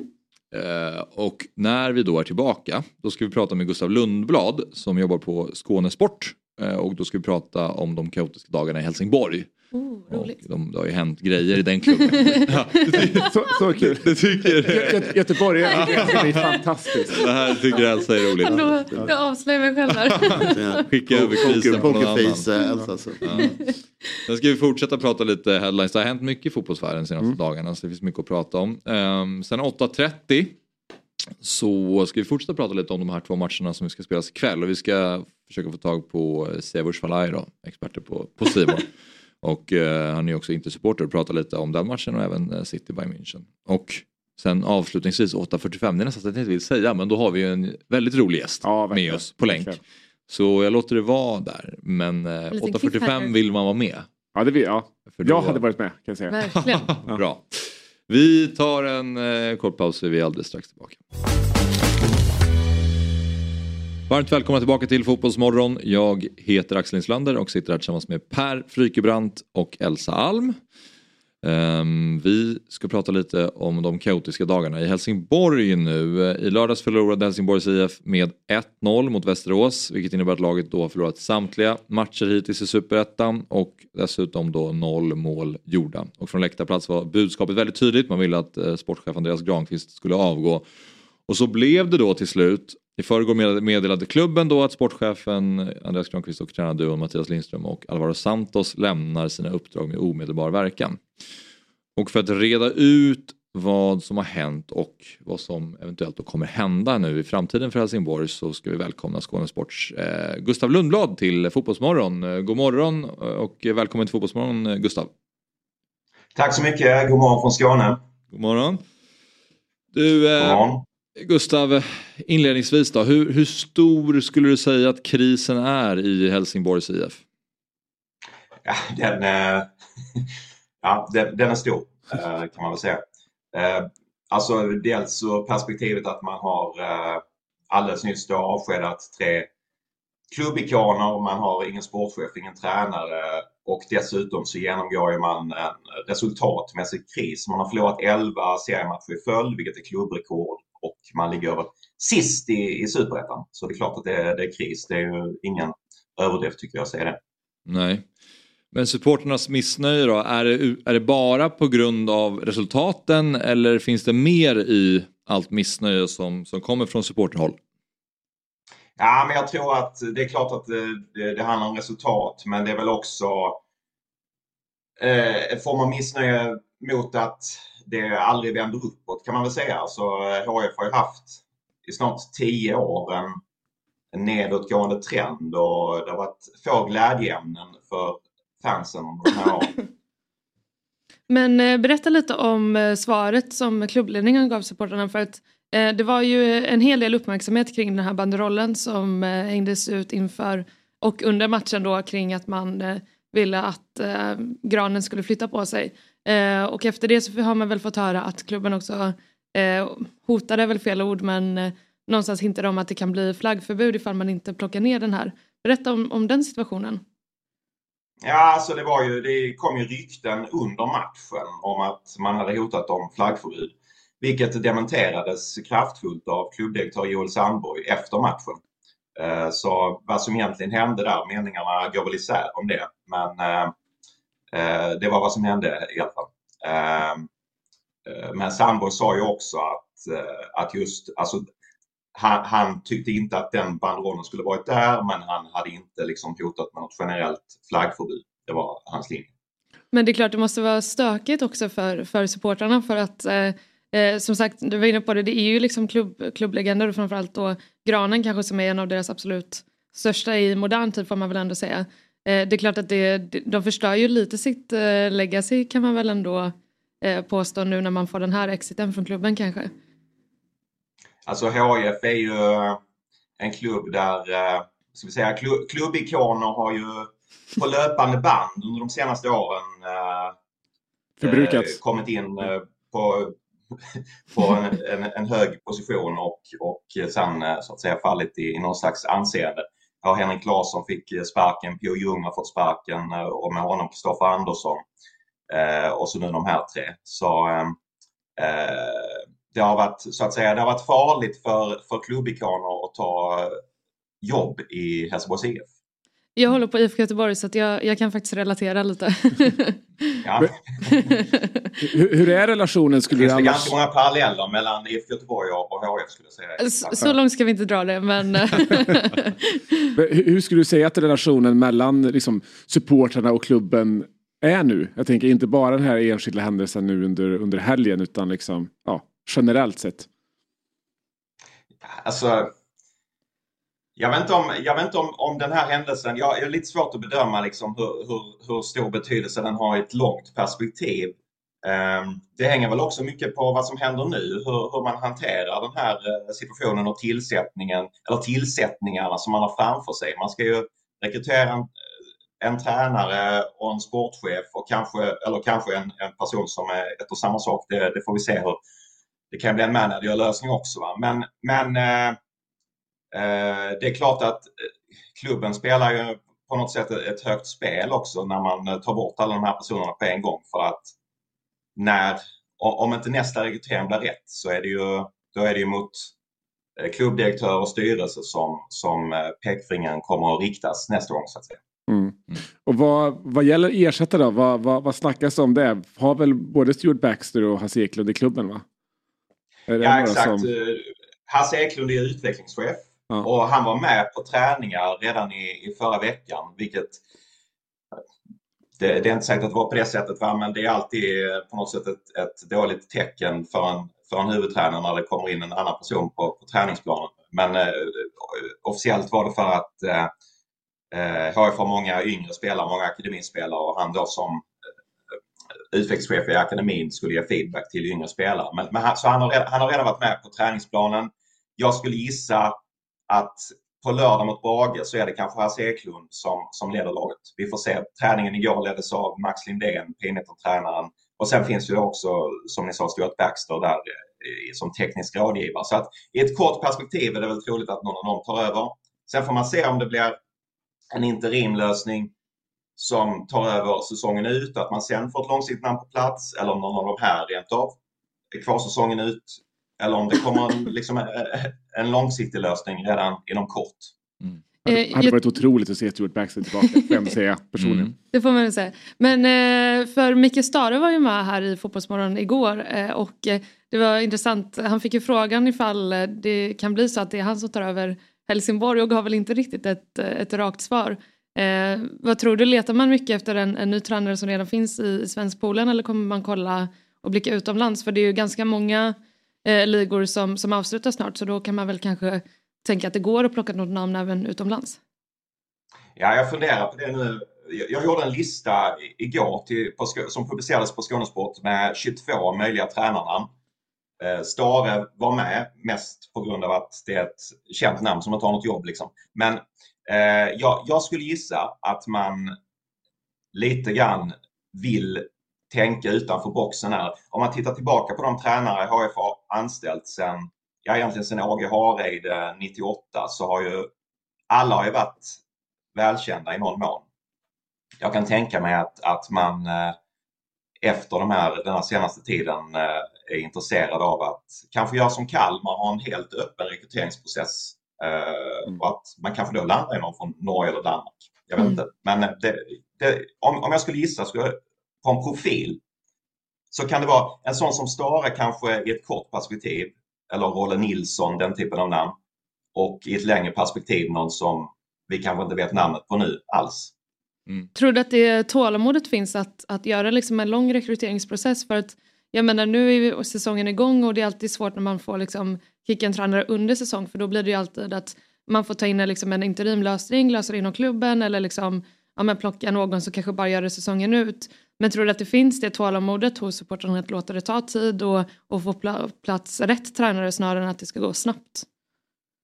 Man måste ha tålamod, skulle jag säga. Alltså, det, efter allt som har varit så, så eh, tror jag faktiskt att Att det, att det skulle finnas en förståelse för att det här måste ta tid.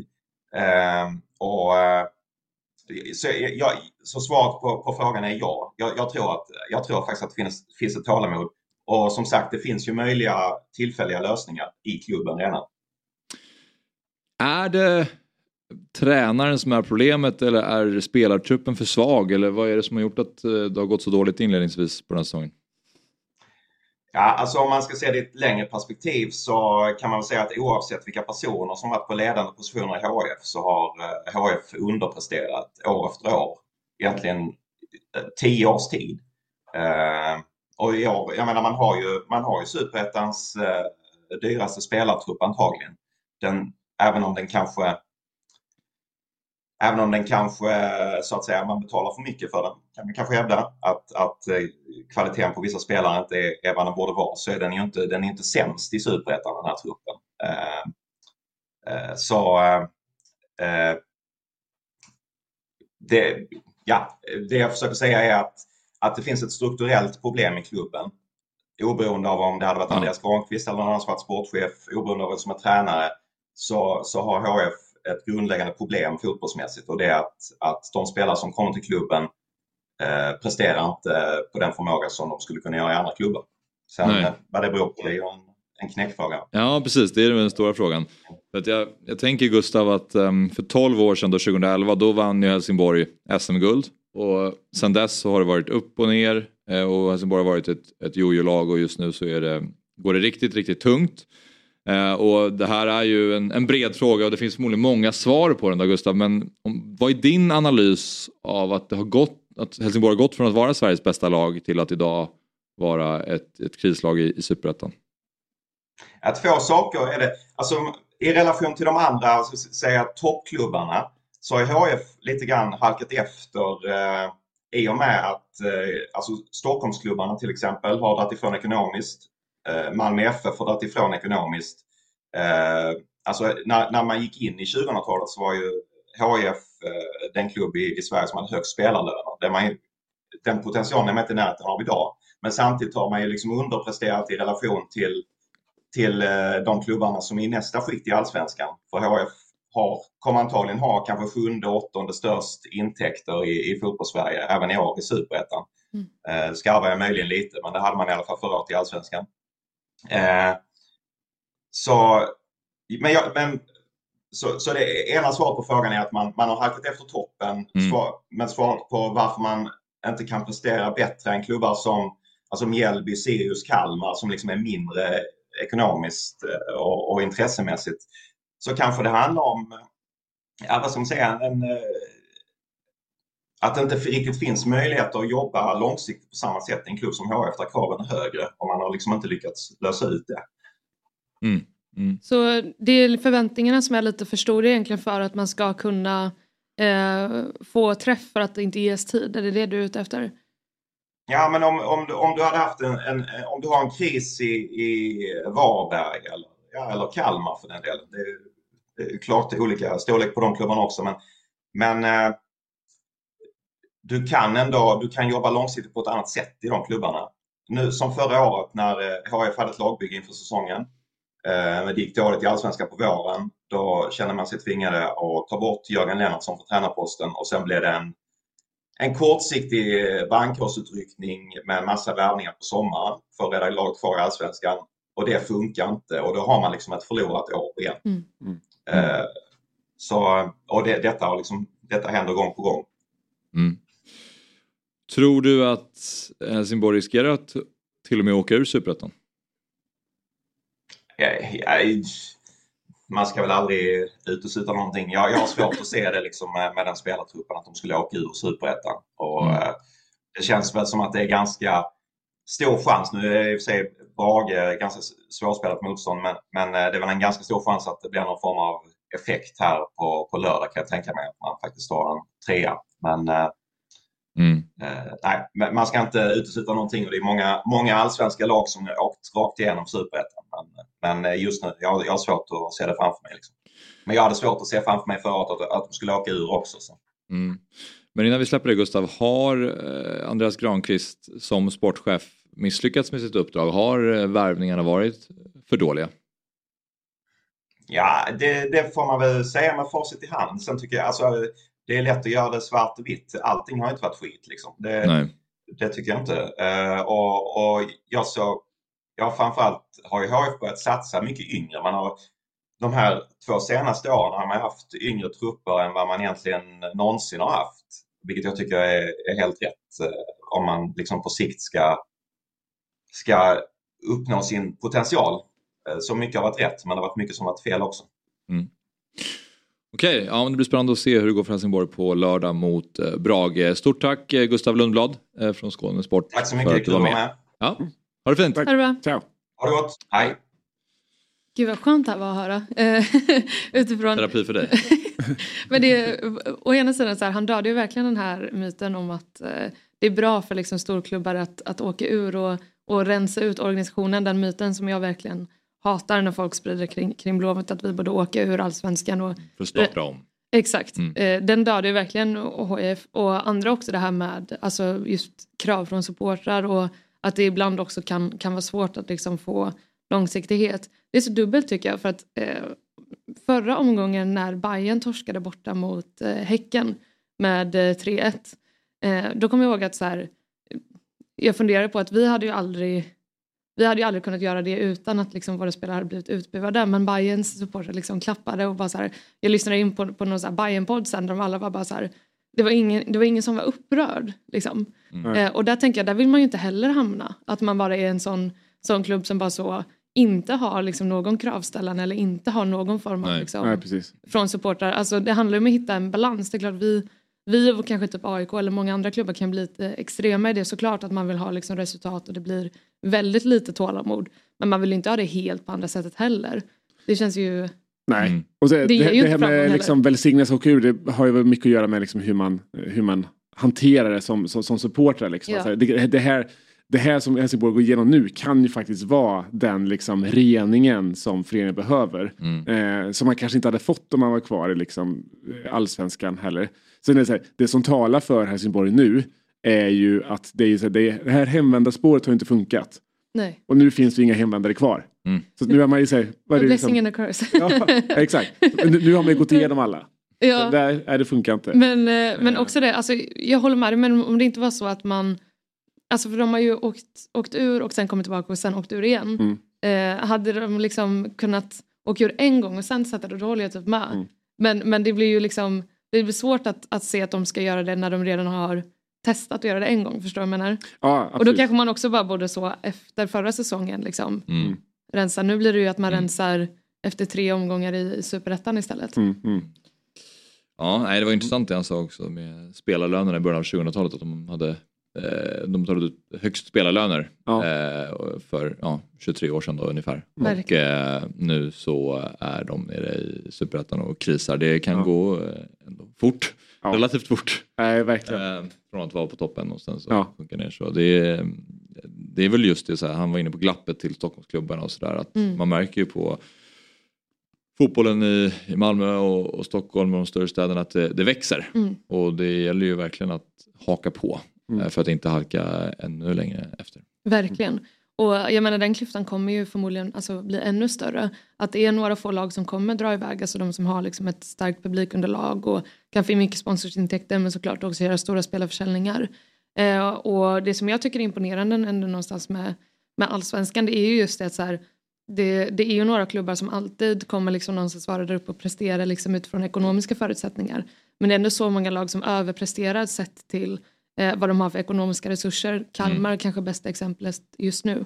Eh, som jag är jätteimponerad av deras säsongsinledning. Så det är ändå det som är, ja, det är speciellt. Men man glömmer ju nästan lite bort eh, vilket, alltså, vilken historia och vilken klubb Helsingborg egentligen är. Såklart när de är nere liksom och, och krisar och har krisat under många år. För att det är ju en, en traditionell storklubb i Sverige mm. eh, egentligen. Och eh, ja, det, jag tror det hade varit bra egentligen för Allsvenskan att ha dem ha dem uppe, för att det är, det är liksom en, en rolig bortamatch att åka på utifrån att det är ändå ganska nära från, från Göteborg, och eh, det är klart att det också gör någonting ifall man också har riktiga supportrar och en stark läktarkultur så mm. Mm. ja ja mm. det var det ja, de, de, de ska vara i Allsvenskan, så enkelt är det ja, precis. De och Sundsvall för ja. precis. Jag sitter och går igenom lite headlines här, vi har ju ganska många mm. det var vi skulle börja någonstans, men jag tänkte mm. vi skulle börja bara med att eh, nämna också eh, Norrlandsderbyt. Eh, Norrderbyt. Mm. Eh, GIF Sundsvall Östersund. Eh, noll tre. Mm. Precis. Och där var det ju, eh, som vi var inne på, eh, stort tifo innan mm. på, ja. på, på långsidan. Där. Mäktigt. Ja, och det är på, på tal om liksom så här, publikhypen som är kring, kring, kring allsvensk, svensk fotboll. Eh, man pratar ju väldigt mycket om ja, de stora klubbarna, eh, storstadsklubbarna. Mm. Men det är ju i de här lite, lite, lite, lite mindre klubbarna då, med, med Sundsvall, kanske Kalmar också och liksom Mjällby ja. liknande som det, som det verkligen händer grejer. Sirius inte ja, minst. Alltså det, alltså det, det är det man borde prata om mer. Alltså mm. vad mycket ja. som händer där eh, snarare än liksom i storstadsklubbarna. För eh, alltså hel, hela produkten svensk fotboll blir så mycket bättre mm. då. Mm. Eh, sen är det ju kanske det här en liten jinx. Där. Eh, Men det är otroligt. Snackar man om eh, bye bye ÖFK eh, då, då ska man se till att inte få noll tre liksom. eh, men, men eh, ändå ja, nu sticker vi mot Allsvenskan noll tre. Exakt. Såg ni, såg ni matchen?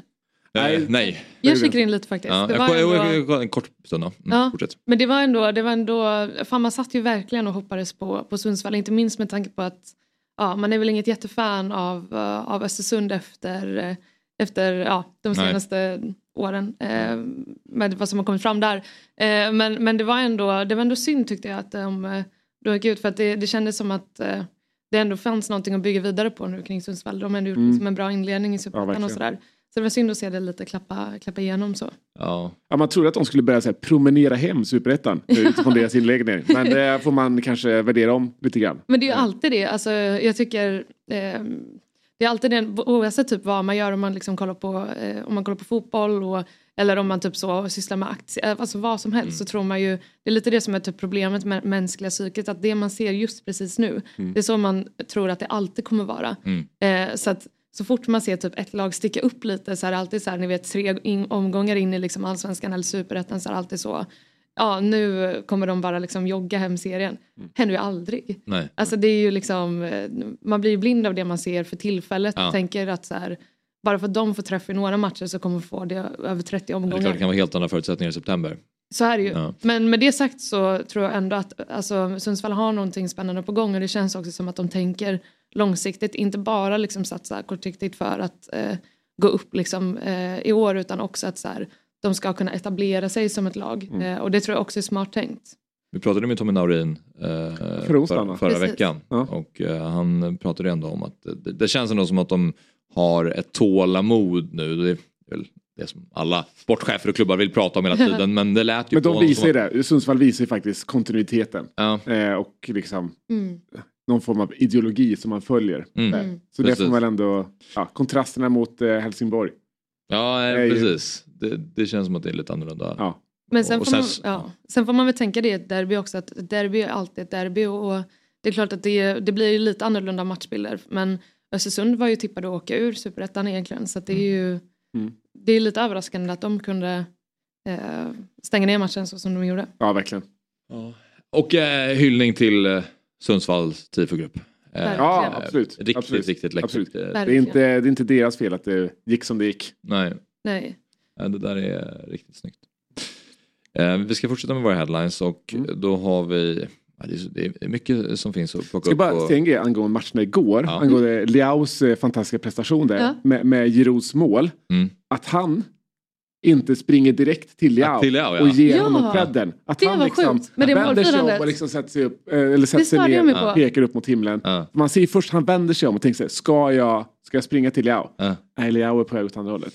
Jag, jag går åt mitt håll. Jag tolkade det nästan som att han var så lättad över att han äntligen hade gjort mål. För han bränner straffen mm. och sen får han ett läge som nästan är ännu bättre. Uh. Eh, där han verkligen ska göra mål och det är en uh. otrolig räddning igen. Eh, Och då är det som att han, när han slutar måla, han är så här, oh, fan vad skönt. Ja. Slipper bli någon form av syndabock här liksom. Ja. Men det, det var ju inte det här alltså, glädjeexplosionen. Utan det nej, var han var ju mer liksom, ja, skönt att jag inte ska bli syndabock. Ja. Men, ja. men det, det, är så, det spelar ingen roll. Han ska för, till Leao där, ja. Han ska, ja. Alltså, för det är ju, det, det, är inte, det, är, det är inte en ganska bra framspel.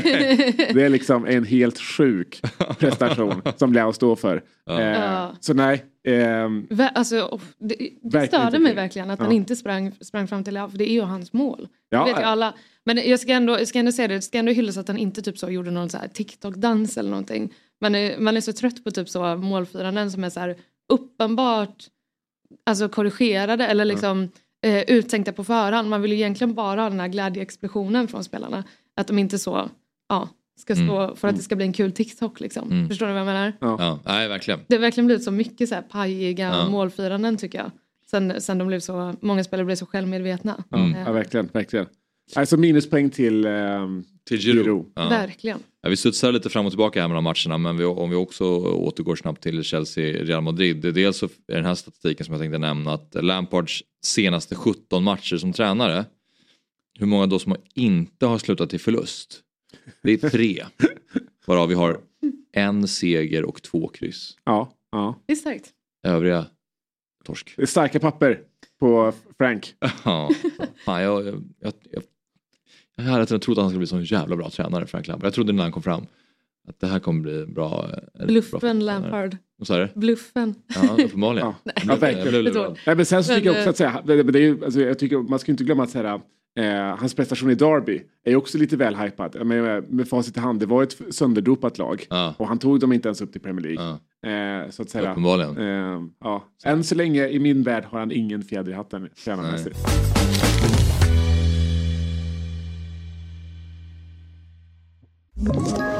Ett poddtips från Podplay. I Fallen jag aldrig glömmer djupdyker Hasse Aro i arbetet bakom några av Sveriges mest uppseendeväckande brottsutredningar. Går vi in med hemlig telefonavlyssning och, och då upplever vi att vi får en total förändring av hans beteende. Vad är det som händer nu? Vem är det som läcker? Och så säger han att jag är kriminell, jag har varit kriminell i hela mitt liv. Men att mörda ett barn, där går min gräns. Nya säsongen av Fallen jag aldrig glömmer på Podplay. Nu har vi med oss Siavers Falai som ju är expert i C-more-studion och eh, satt igår och pratade om de här matcherna vi pratade om. Ni var också inne på att Vinicius Junior är kanske världens bästa spelare, så det reagerade jag på att han fick eh, den rubriken. Jag håller med om att han är under, en av världens. Men... under tjugo tjugotre. Var det. Ja. Ja. Vad, vad, vad säger du, Sia?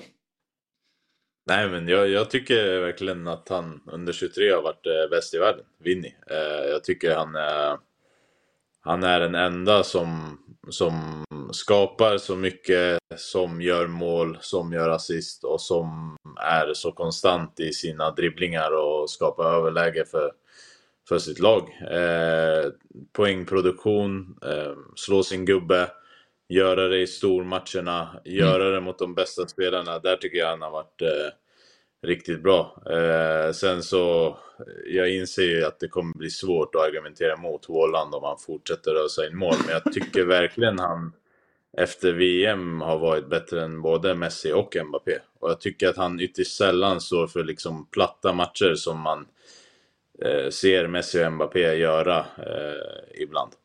Mm.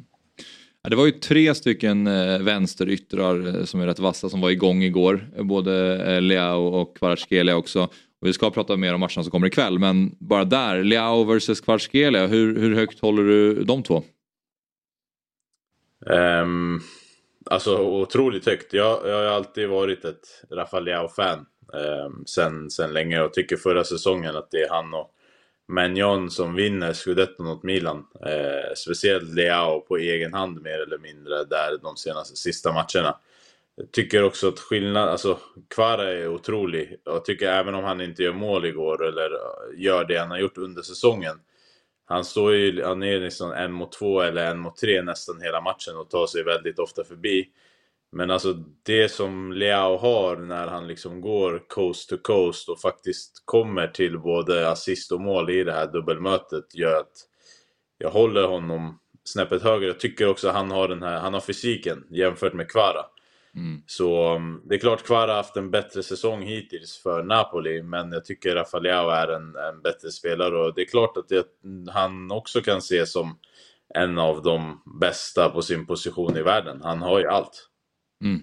Vi, vi, vi snackade lite om Leao förut här. Är han inte liksom den mest frustrerande spelaren? Just det, så här, man vet att han kan vara där uppe och han, han, du skulle kunna säga att han är världens bästa spelare, men han har inte liksom riktigt det där i sig, det mentala. Att matchen igår är ganska symptomatisk för hur han senaste liksom, två år har varit, att det är väldigt mycket in och ut. Blandar total världsklass med ja, ja ganska osynlig. Ja. Mm. Ja, alltså det som har varit frustrerande med Leao är att han, han Han, haft, han hade en jobbig period där han liksom inte hade kul på planen. Alltså Leao är en spelare som det, han måste ha roligt, han måste ha sitt leende, han måste tycka det är kul att spela fotboll och då är han ju liksom dödlig. När han liksom inte tycker det är roligt, när leendet är borta, då är det inte kul att se honom spela fotboll. Jag tycker att den här säsongen så hade han en dipp där han liksom, han gjorde inte mål, han, han gjorde inte assist, han hittade inte dribblingarna, han hittade inte chansskapandet och Han, han, alltså de bytte ju spelsystem och han var den största förloraren på det, för han var tvungen att bli någon sorts central anfallare i ett tre fem två och det passade verkligen inte honom, så att de gick tillbaka till det här fyra tre tre som de vann Scudetton med, nyckel är att han liksom är tillbaka. Sen så ska man med sig att det, det är en konstig säsong med V M och allt vad det har inneburit och han har haft en kontraktssituation som har varit lite uppe i luften, men alltså det som vi såg av, det som man ser av Leao när det finns liksom ytor att springa på, eh, då är ändå, alltså hela säsongen i Serie A har ju nu lagen lärt sig möta honom. Eh, de, de ger inte honom ytorna, de möter honom med två, tre pers, de kommer tackla ner honom. Det är bara oförklarligt att Napoli inte har gjort den liksom. Mm. Men du, Sia, vidare till matcherna ikväll då. Du har ju bäst koll på Inter, eventuellt i, i hela världen. Det är väl Simone Inzaghi kanske som har bättre koll på gänget innanför de stängda dörrarna. Men eh, annars så har du rätt eh, bra koll. Och jag blir ju inte klok på Inter. De vinner Benfica, mot Benfica borta och sen så tar man emot Monza och torskar med ett noll. Och det är fram och tillbaka. Det känns som att det varit så under säsongen. Var, var har man Inter någonstans skulle du säga just nu? Det, det är ingen som vet. Alltså Inter har varvat eh, vinster mot Barca, Milan, Napoli eh, med platta fall i, i ligan. Och jag tror att eh, någonstans måste man acceptera att den här gruppen som Inter har, många av dem var med och vann ligan med, med Conte. Många av dem var med och tappade ligatiteln mot Milan förra säsongen. Eh, det är inte enkelt för dem att koppla på eh, till att möta Monza hemma när det finns en potentiell Champions League-final som, som liksom lurar i vassen eh, på andra sidan. Och någonting har ju hänt den här säsongen för Inter, där man liksom sett till hur många nyckelspelare som har skadats av V M. Jag tänker först och främst på Lukaku och Brozovic som var borta stora perioder inför och efter V M. Eh, och att liksom gruppen har kommit kanske till ett slut, att det, du får inte ut så mycket mer av de här spelarna i ligan, för att de är ju bra. De gör bevisligen bra matcher, de spelar bevisligen bra fotboll, men de missar ju alldeles för många chanser. Och du vet, Lukaku har inte gjort ett spelmål i ligan sedan augusti. Eh, mm. Och många, alltså alla Inters anfallare tror jag nu är uppe i femhundra minuter utan mål i öppet spel. Alltså Lukaku har satt någon straff och samma med Lautaro, men vi pratar om att fyra anfallare, Dzeko, Correa, eh, Lukaku, Lautaro, Martinez, alla är ur form samtidigt, och då, då blir det svårt. Och det är också liksom anmärkningsvärt, för att laget gör bra matcher. De skapar hur mycket chanser som helst, men de missar ju allt, och då blir det svårt att vinna fotbollsmatcher. Alltså det är, det är bara att kolla på Chelsea. Eh, nu har inte Chelsea någon anfallare, men det är lite samma syndrom där. Man kommer liksom till chanser men inte lyckas eh, sätta dit dem, och då kommer du inte vinna fotbollsmatcher. Och det är det som händer inte, tycker jag, väldigt mycket när de inte är liksom på som de var mot Benfica i första matchen där de var riktigt bra. Mm. Jag som eh, håller på I F K Göteborg kan relatera till att hålla på ett lag som har lite svårt att göra mål. Eh, men det är ju som du är inne på, det, när det är någonting som saknas i sista tredjedelen så är det ju svårt någonstans, för det, det handlar ju så himla mycket om, om psykologi och att få de här eh, träffarna att verkligen sitta eh, snarare än att liksom ha en, ha en ribba ut, stolpa ut och sådär. Eh, vad, vad tror du då inför liksom, i kvällens match? Tror du att eh, det finns en chans att man kanske eh, släpper till, eller tror du att eh, nu när man ändå har liksom den två noll-segern med sig från, från senast, att man, man ändå någonstans kan stänga ner på, på hemmaplan? Så det sköna idag är att Inter inte behöver göra mål.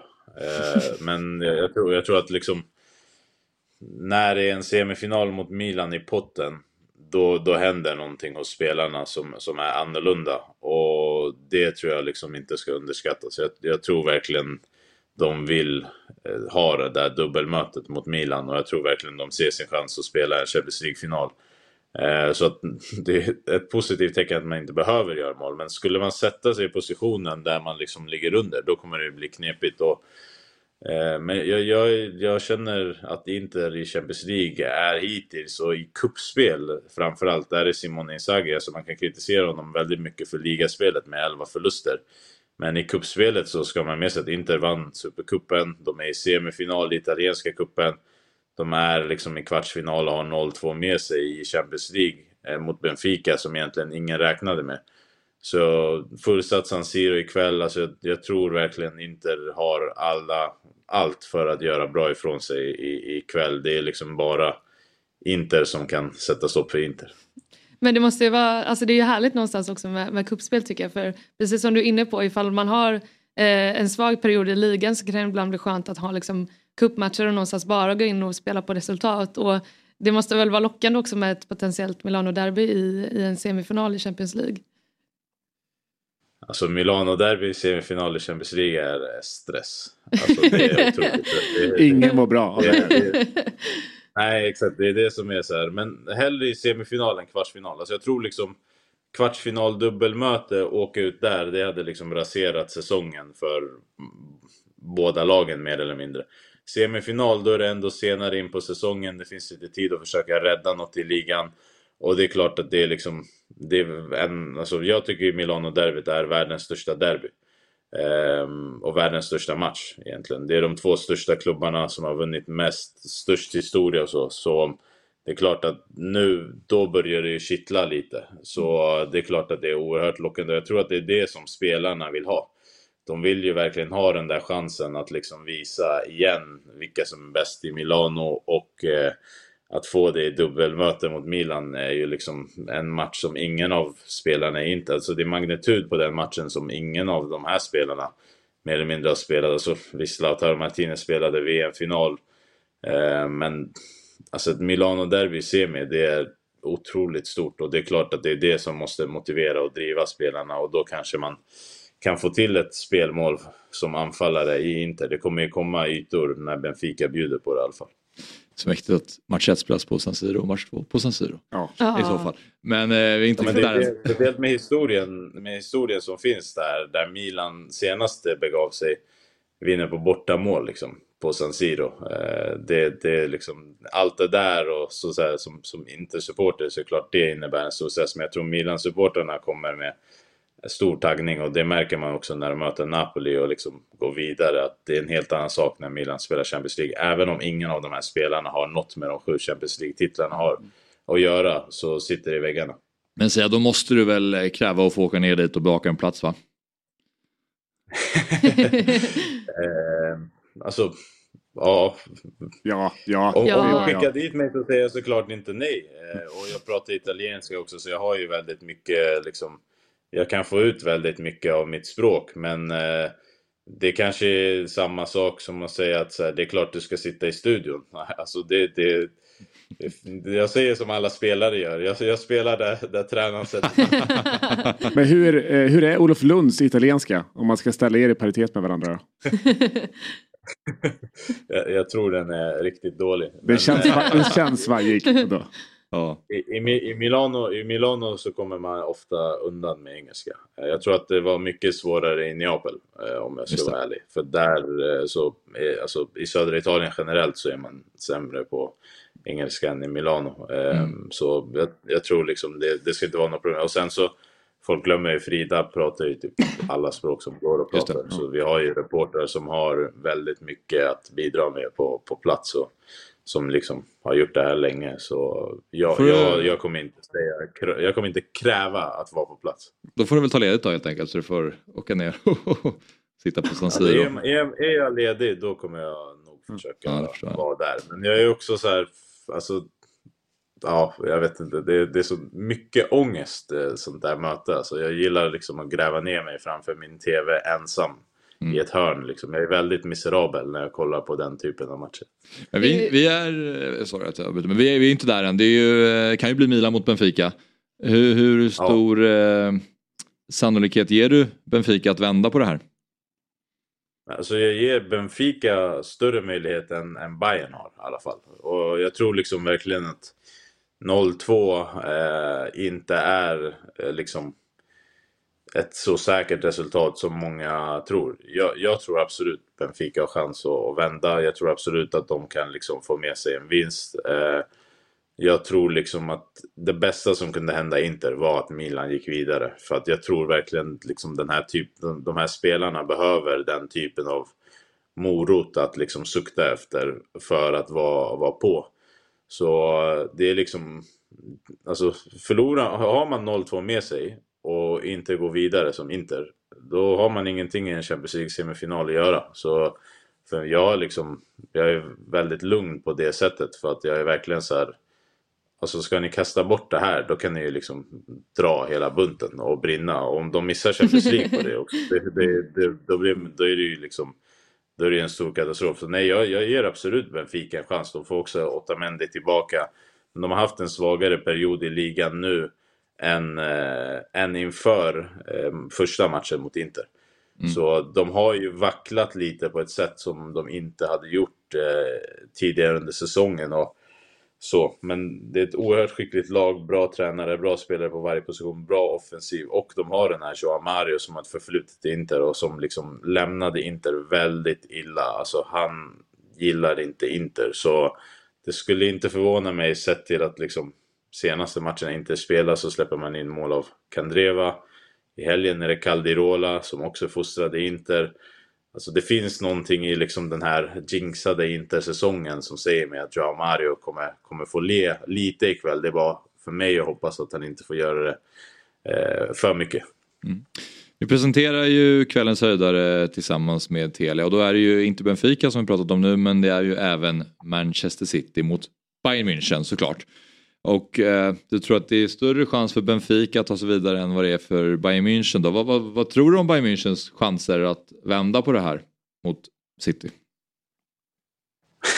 Alltså, och, jag tror det är noll procent. Alltså jag tror verkligen att eh, de liksom inte kommer vända och lyckas. Det är ingen superanalys att göra såklart när, när City har tre noll med sig. Men jag tycker City ser läskigt bra ut. Alltså jag tycker de har liksom hittat defensiven. De har, de har ett spel, de har olika spelsätt. Nu är de verkligen starka på kontringen också.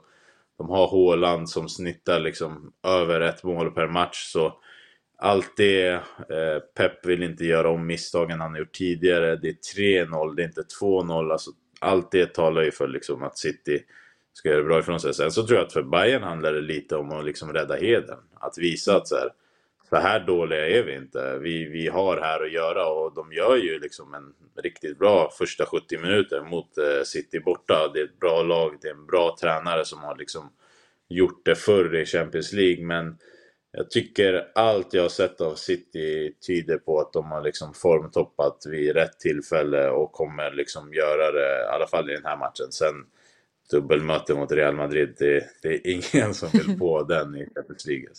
Mm. Du säger en del, allting, allting stämmer för City just nu och allting stämmer ju absolut inte för Bayern. Så på så sätt så är det ju, eh, de kommer in med liksom två olika... Eh, två helt olika förutsättningar egentligen inför den här matchen, men det ska bli spännande. Vi sa det här tidigare att vi hoppas i alla fall på kanske ett tidigt mål för Bayern München så att det blir lite match av det, för man har inte varit, eh, det har inte varit jätte, jättespännande eh, kvartsfinaler på det sättet att det, det har inte levt in i det sista, möjligtvis lite igår då i, i eh, ja, med Milan-matchen, men annars så längtar man ju verkligen efter, efter de här matcherna med lite nerv i. Ja, exakt, alltså De, jag tycker liksom de första resultaten eh, la upp för att det skulle bli den här typen av retur, och igår så jag, jag tycker liksom Milan-Napoli eh, som du säger, mm. den levde ändå hela tiden, men det kändes som att man väldigt tidigt såg att så här, Napoli skulle ha en till sån där dag. Idag så känns det ju verkligen som att det behövs ett tidigt mål för Benfica och Bayern för att det ska bli match. För att annars kommer ju luften gå ur både lagen och deras hopp. Så eh, det, det är inte som man känner förra året där det liksom small match efter match efter match hela tiden. Och det blev skrällar när, när liksom Villarreal slog ut Bayern och Real Madrid stod för de här sjuka vändningarna och komma tillbaka och så. så Nej, det är klart, de här, de här matcherna skulle nog behöva tidiga mål, och, och framförallt Bayern hemma framför sina supportrar. Om de ska ha någon sorts tro på det skulle behöva komma med i alla fall ett noll till, till halvlek. Mm. Mm. Men Sia, sitter du i studion ikväll igen? Nej, ikväll är jag redaktör så jag kommer vara bakom. Ah, okej. Okay. Ja, så du, du jobbar ändå ikväll då. Ja, men eh, kör hårt ikväll då, och eh, tack för att du var med. Yes. Prata upp kvällens matcher. Tack. Lycka till. Tack till er. Hej. Hej. Ha det bra. Vi ses. Ja, och eh, matcherna i Champions League, de finns ju hos Telia, där även Premier League finns och numera även Allsvenskan från Discovery Plus. Så Telia har ju då alltså samlat allt innehåll från Viaplay Silver och Telia på ett ställe. Och genom att göra detta då, eh, att samla sporten hos Telia, så får man ju ett bättre pris också. Mm. Mm, det blir en förhoppningsvis härlig afton. Ja, vi får väl se om Haaland uh, blir lite närmare att uh, bli kallad världens bästa spelare av Sia. Jag, ja. alltså, jag tycker ju verkligen inte att han ska blandas in i den diskussionen. Haaland. Nej, spännande. Ja, det, det, det, det kanske är. Nej, men alltså... Uh, är det enkelspårig då? Eller? Ja, men man är kanske lite färgad av. Alltså, diskussionen mellan Messi och Ronaldo mm. handlade ju alltid om vem är den mest kompletta mm. eh, fotbollsspelaren. Och man var fortfarande lite liksom färgad av det. Och där tycker jag inte att någon rår på Mbappé. Sen håller jag helt med om att liksom, Vinicius är bäst under tjugo tjugotre hittills. Och han mm. är kanske nummer två på den listan i vem som är den bästa fotbollsspelaren. Mm. Men Haaland är ju... Jag tycker att det är ju... Han är ju liksom, enorm, enorm målgör och allting. Mm. Eh, nu har han faktiskt de senaste veckorna börjat bli ännu mer involverad mm, i spelet. Mm. Så jag kan se framför mig att man liksom, om ett tag till kanske kan ha den diskussionen. Men för mig eh, är han inte han, han är inte tillräckligt komplett för att kunna jämföra sig med Mbappé. Nej. Och det är ju så olika typ, vad man vill ha av en anfallare. Alltså, det är klart att han har ju ändå det ganska, inte lätt, men eh, han har ju förutsättningarna för att göra det bra i sitt utifrån att det, det är ett så komplett lag på alla sätt. Mm. Men det är ju just det man vill ha en anfallare som, som droppar man ner och är liksom mer involverad i spelet, eller om man bara vill ha någon som eh, gör mål på allt, eh, ja. allt man kan.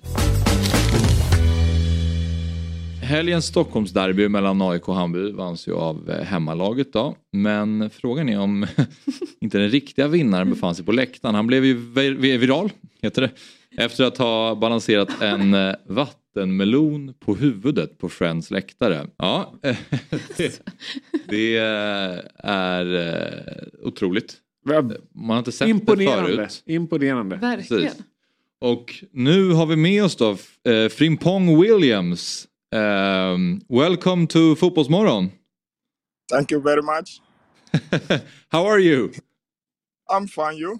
Yeah, we're good, we're good. We're Perfect. talking about uh, when you when you went to the game, A I K Hammarby, you were um, you were wearing a watermelon on your head.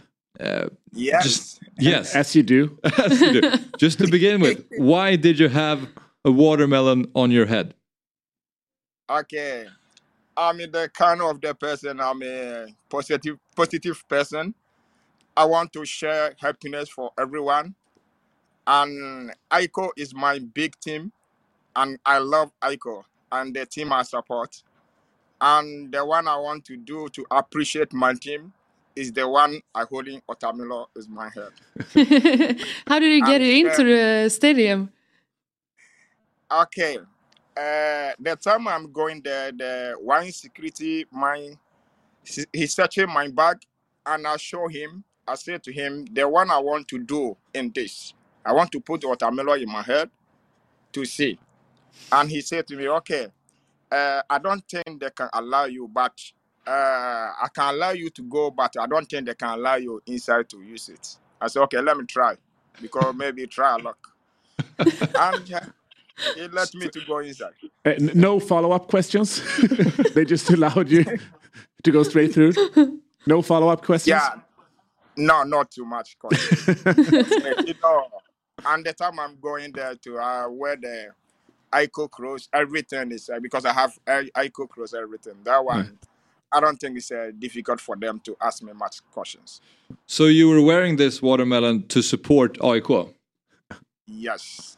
And how do you um, how do you support A I K by wearing a watermelon on your head? Because I want to share some happiness. Okay, okay, everyone. okay. Yeah, I want to share happiness. I said to you, I'm a positive man, yep. and always everywhere I'm going, I want everybody feeling happy because happiness is my everything. I don't want to see any sadness. I want to see happiness. Yeah, and yes. you check it is um, A I K pray. Uh, like two matches, all that two matches they lose. That okay. two matches they lose. Like now, A I K supporters, everybody feeling sad about the thing happened, mm. and so, uh, um, I want to show them. So you were thinking that people were going to see you wearing the watermelon and being glad and happy, then feeling happy. Yeah. Have Have you heard anything like, from the from the players or the club itself? Uh, just uh, some players, they call me to talking to me about the thing happened. They feeling happy about all that. Do you do this in other places as well, like standing in squares wearing a watermelon, or is it just in the stadium? Uh, uh pardon, you can't repeat for me. Oh, uh, do you do this in other places as well? Like do you do uh, standing in square and wearing a watermelon, or is it just? Uh, To support A I K on uh, on the stadium? No, I doing I do much. Even sometimes I have it to using the back. I have it to cutting head. I do much. I have it to dancing. Do many things. I mean, yeah. That's so impressive. You, you you can wear the you can have the watermelon on your head while you are dancing. Yes. That's very impressive. It must take some time to practice to being able to balance it on your head. This is why I don't learn anything. Just I put it. Yes, I'm doing. what, what are your best uh, balancing tips? Uh, the one is you you must holding this one. Mm-hmm. The one is important. Just this side because the time you have it, you can turn in. And always just you making. Okay. Okay. Yeah. I, I think we should have a uh, a challenge. This balancing a watermelon on the watermelon heads. Challenge. Yeah. Next, uh, next uh, Wednesday. Yeah. How uh, how much have you practiced to be able to have it uh, balance it on your head? I don't practice anything. Anytime, just I put it, just I'm doing. Just a natural. It's just a natural. Yeah. Oh, okay. Okay, so you, you work as a barber? Yes, boss. And when you cut other people's hair, you are also wearing the watermelon? Uh, I cut in hair in uh, in Sona. Uh, I have salon there. And yeah. even I cut in Drello with the watermelon, dancing, everything. Yeah. Well, I'm going to come visit you. Yeah, we, we you're, you're, you're welcome.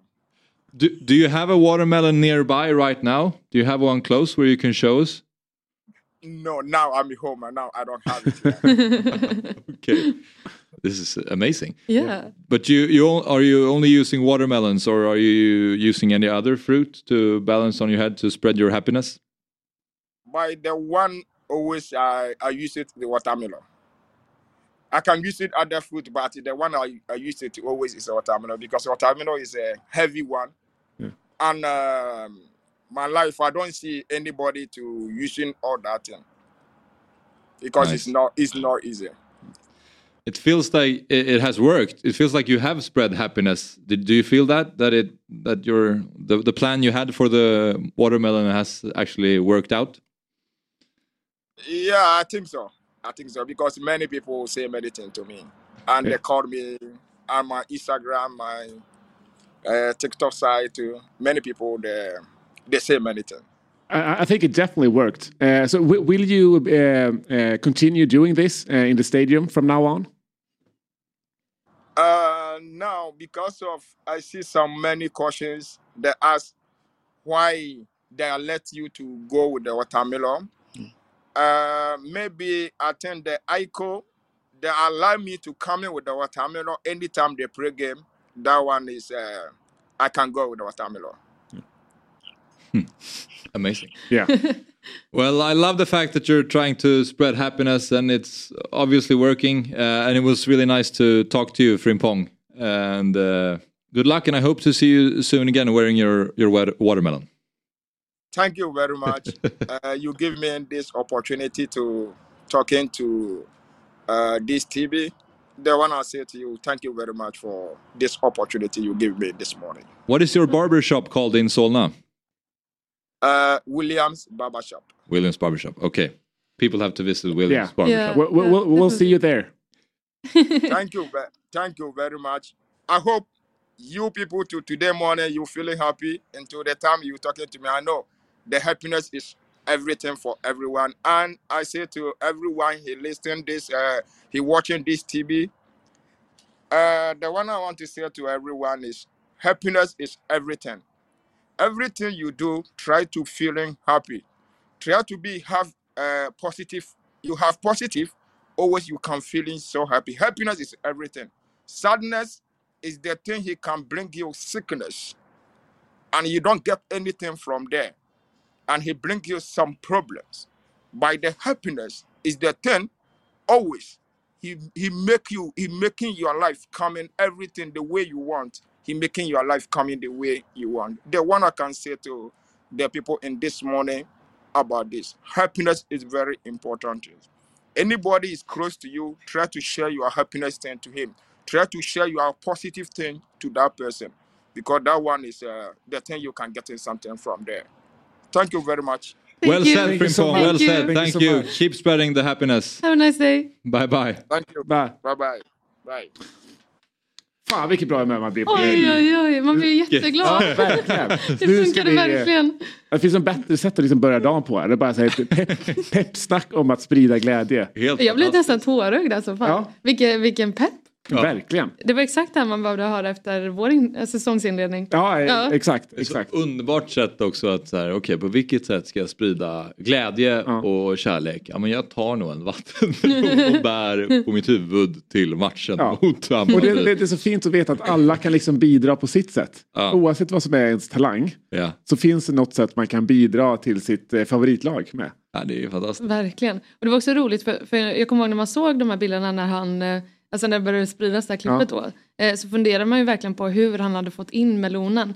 För man har ju liksom hört om folk som har tagit in både det ena och det andra, men just, mm. just en vattenmelon kändes som lite väl...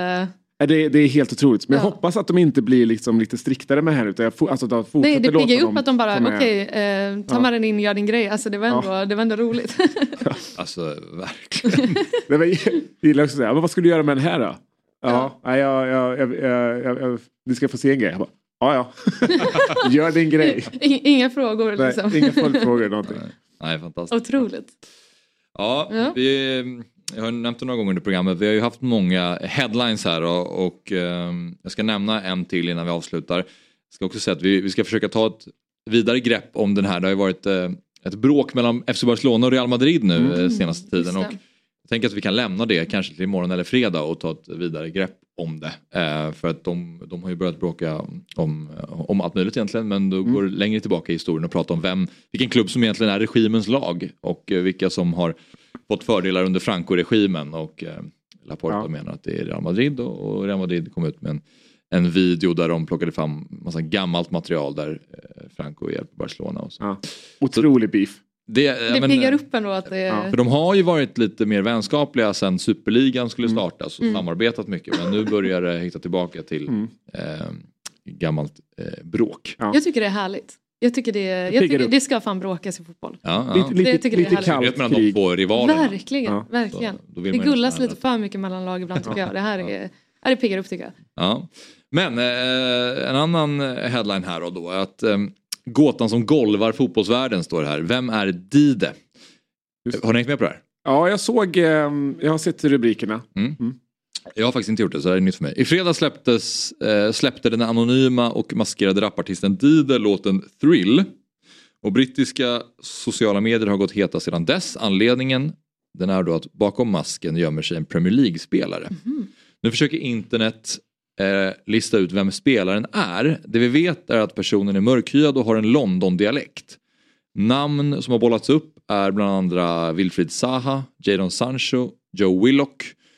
Men den mest förekommande gissningen är Arsenals Eddie Nketiah. Och detta beror till stor del på att Dide är ett anagram av Eddie. Mm. En förkortning av hans, eller Idi då, en förkortning av hans smeknamn. Och vad som har fångat tittarnas blickar lite extra utöver masken är även de platser och gester som förekommer i videon. Vi ser Dide rappandes på en fotbollsplan i asfalt där två grabbar står och spelar, varav kameran zoomar in på fotbollen ett flertal gånger. Man har dessutom listat ut att planen ligger i Lewisham. Ett område i London som Eddie Nketiah växte upp mm. i. Och vi kan inte spela videon. Eh, men vi har några bilder på Dide. Spännande. Vad tror ni? Är det Eddie där bakom? Ja, men det har väl också varit några textrader där om hur det går under säsongen. Att de liksom, eh, varje match är en final och att det liksom rullar på bra. Okay. Eh, men Eddie, alltså, det där har snackats om Eddie, eh, Wilfried Zaha, Raheem Sterling, några sådär. Och jag, jag, jag kan inte se framför mig att det här är liksom en trettioåring. Nej, okay. jag, jag tror att det är någon lite yngre. Det är en ung tupp. Ja, det är en ung tupp, absolut. Det känns ju verkligen sådär. Ja, ja. Så jag tror, jag tror absolut på Eddie Nketiah. Ja. Eh, jag har inte hört det. Så det, det vill man göra ja. också för att eh, eh, ja, liksom, gå lite på rösten. Där. Mm. Eh, men Eddie känns absolut mm. som, en, så, som, en, som en het kandidat. Det känns som att han har eh, han har det i sig. De har ju De är ett litet gäng där i Arsenal som, som är, är väldigt liksom, rappintresserade. Eh, mm. Så också. Mm. Eh, så att eh, jag tror mer dem, jag tror inte Wilfried Zaha har det riktigt i sig faktiskt. Han känns inte som som en rappare. Nej, alltså jag tror, jag tror lite på det som du säger angående åldern. Ja. Det känns som att det är en ung, ung person. Ja, exakt. Ja, verkligen. Men det, det är kul att de får sin egen fröken Snusk. eh, Undrar vem som blir allsvenskan. Eller vi har ju allsvenskan. Det är Edvardsen i och för sig. Ja, det är redan ja. liksom kört. Jag tyckte fan att det piggade upp när Edvardsen var i den här ja, videon. Alltså grejen är så här. Edvardsen blir hånad lite för typ allt han gör. Bara för att han är så här. Han gör så himla mycket märkliga grejer. Mm. Liksom. Han är ju verkligen så här en karaktär på det sättet. Mm. Men jag tycker det är så härligt. För han verkar ha så himla roligt. Ja. Alltså han verkar bara så...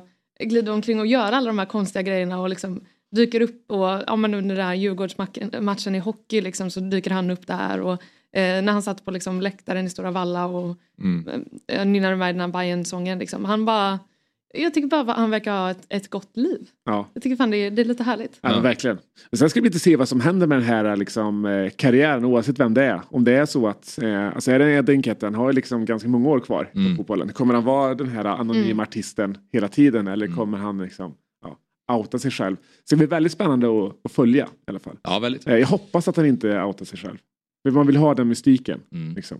Just det. Och skicka lite hemliga eller lite så här ledtrådar kanske under, under ja, exakt. resans gång. Mm. Vilket man, James Milner är också en... Också en gissning, eh, alltså, tror mer på James Milner än, än Wilfried Zaha om jag ska vara ärlig. Men det är, det är nästan roligare att gissa på typ så här, vem det absolut inte skulle kunna vara. Ja. Alltså om man har några, om man har några sådana. Man kan ju inte tänka sig att det är Haaland liksom. Eh, som gömmer sig bakom masken. Nej. Ah, nej. Ah. Det, det är ju roligare att tänka så här, vem, vem är helt off för att göra det här? Ja. Ja, men jag tror lite som du började med att jag tror vi kan räkna bort det äldre gardet lite grann. Ja. Det är bara min, min magkänsla. Vad sa du? Ja, Janne Andersson som har fått, efter mässingen. fått mer, ja. mer smak efter mäss, mässingen, säger Viktor. Ja, det hade ju varit fantastiskt. Oh. Jag skulle men, inte rekommendera Janne att ge sig på, på hiphop i alla fall. Det känns inte som hans... Nej, nej. Nej. Nej. Eller? Känns, han känns mer dansband. Ja, men dansband är fint också. Jag har faktiskt inte sett med singer när han är med där. Jag måste bara nyfiken på att kolla, höra han sjunga. Ja, jag har medvetet valt att inte ja, kolla kanske, hur han kanske sjunger. Precis den vägen ja, ska gå istället. Jag tror också. Jo, men vi ska avsluta alldeles strax. Men jag vill bara nämna också då um, krissamtalet på Hammarbys träning. Vi touchade kort mm. vid, bör- i, i början där. Um, men det var ändå en stor nyhet igår då, att uh, på gårdagens träning så valde ett gäng supportrar att kliva in på träningsplanen för att krissamtal med spelare och ledare. Stämningen var lugn men spänd, rapporterar Fotbollskanalen. Och efter träningen poängterade August Mikkelsen och Lorit Sadiko att samtalet var bra och inte hotfullt. Um, ja, är det kris i Bayern eller? Nej, men som vi sa innan, alltså det är det ju inte. De är väl liksom en poäng ifrån vad budgeterad ja. skörd var. Sen är det nog så att de själva kanske alltså, hypade upp det lite för mycket inför, inför säsongen. För att så här, det här är ju ett väldigt ungt, nytt, ihopplockat lag. Mm. Alltså jag tror det, alltså, det finns enorm potential i det här laget. Sen kommer de nog ha lite av en mellansäsong. Om en mellansäsong, liksom, mm. femma, sexa. Liksom. Mm. Det är där jag har tippat dem i alla fall. Så jag, jag tycker inte att det är någon, eh, absolut inte att det är någon kris. Har inte svenska klubbar närmare till kris än någonsin tidigare? Jo, lite så. Det, det, det känns, alltså, att det är... Stadiet sparkas innan mm. säsongen ens har börjat. Mm. Även om man kan räkna in svenska cupen såklart. A I K:s direkta kris med allt ja. som hände under de två matcherna och förlusterna. Och det var... Där, där kan man snacka att det var mm. kriskänsla kring allting. Göteborg är kris, Helsingborg är kris, tränarna får gå. Det, det känns som ett kris överallt. Och nu Bayern det, som plötsligt ska men vara det i kris. Känns som att, just att alla har haft väldigt höga förväntningar på säsongen. Vi har liksom eh, fem lag mm. som alla nog har supportrar som känner sig givna i topp tre. Mm. Ja. Och det säger sig självt att matten går inte ihop där. Det kommer vara två lag som automatiskt då är i kris, även om man kanske inte är det. Mm. Så det, det, är, det är fem lag som har enorma förut, eller förväntningar på sig. Men det är väl lite, alltså jag tror att det går åt båda håll också. Dels att, så här, jag menar att Allsvenskan är jätte, jätte het just nu. Både att man har liksom en fantastisk liksom, publikutveckling och att så här, det blir mer tryck bland alla klubbar egentligen. Mm. Men också att så här, fan, man, man står ju upp det också från medias håll tycker jag. Och det är klart att man alltid liksom, vill kunna sätta rubriker och kunna liksom, sprida krisämning. Jag menar, det är ju inget märkligt egentligen att några supportrar kommer ner och snackar lite med, med spelare på en träning. Alltså sånt händer ju. Mm. Eh, så och, att man ska inte stå upp det heller tycker jag och kalla det för kris. Nej. För det tror jag kanske inte att de som var på plats ens gjorde. Så kan det vara. Sen är ju uppenbarligen supportrarna är ju ändå där och vill prata med spelarna. Ja. Så vad är det som går fel efter men, tre men, omgångar? Jag menar, så här, det, det händer ju ändå. Alltså, ja. jag, jag tycker att så här, sånt blir ganska uppstorat ofta tycker jag. Mm. Eh, Men, eh, sen, ja. så, sen så är det bra alltså, det är bra att vi har kriser, det är ett hälsotecken för allsvenskan ja. att, folk bryr, att, att liksom, det finns så mycket engagemang och att folk bryr sig och har förväntningar ja. Älskar att det är många krislag i allsvenskan just nu. Jag tror att det beror på just det och som du också säger att engagemanget ökar, publiksiffrorna ja. ökar, trycket mm. ökar och då är det också fler som vill ha direkta resultat mm. ja. vilket också gör det ännu svårare för alla klubbar som är att det pratar om långsikt och tålamod ja. de, det är två som verkligen krockar ja. Ja. hundra procent rakt ja. in i varandra ja.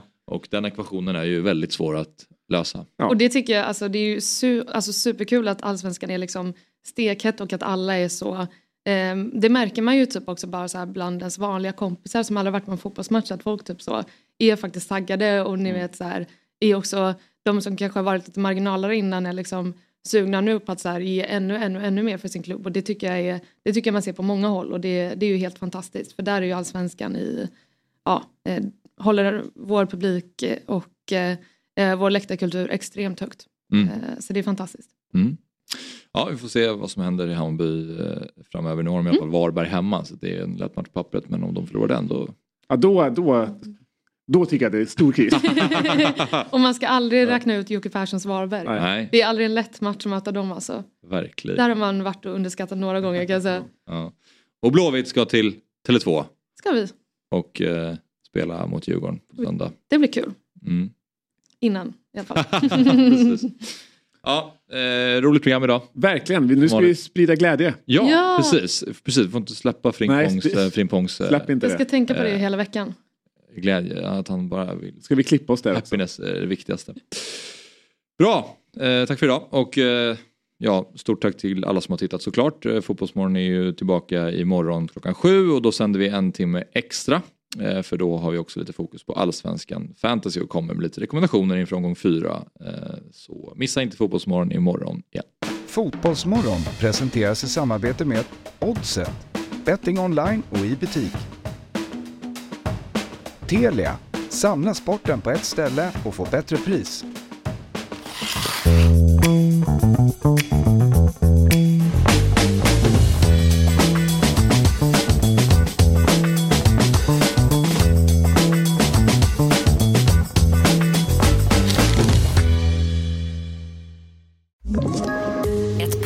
Från Podplay. I podden Något Kaiko garanterar röskötarna Brutti och jag Davva dig en stor doskratt. Där följer jag pladask för köttätandet igen. Man är lite som en jävla vampyr. Man har fått lite blodsmak och då måste man ha mer. Udda spaningar, fängslande anekdoter och en och annan arg rant. Jag måste ha mitt kaffe på morgonen för annars är jag ingen trevlig människa. Då är du ingen trevlig människa, punkt. Något Kaiko, hör du på Podplay. Därför är gardinerna.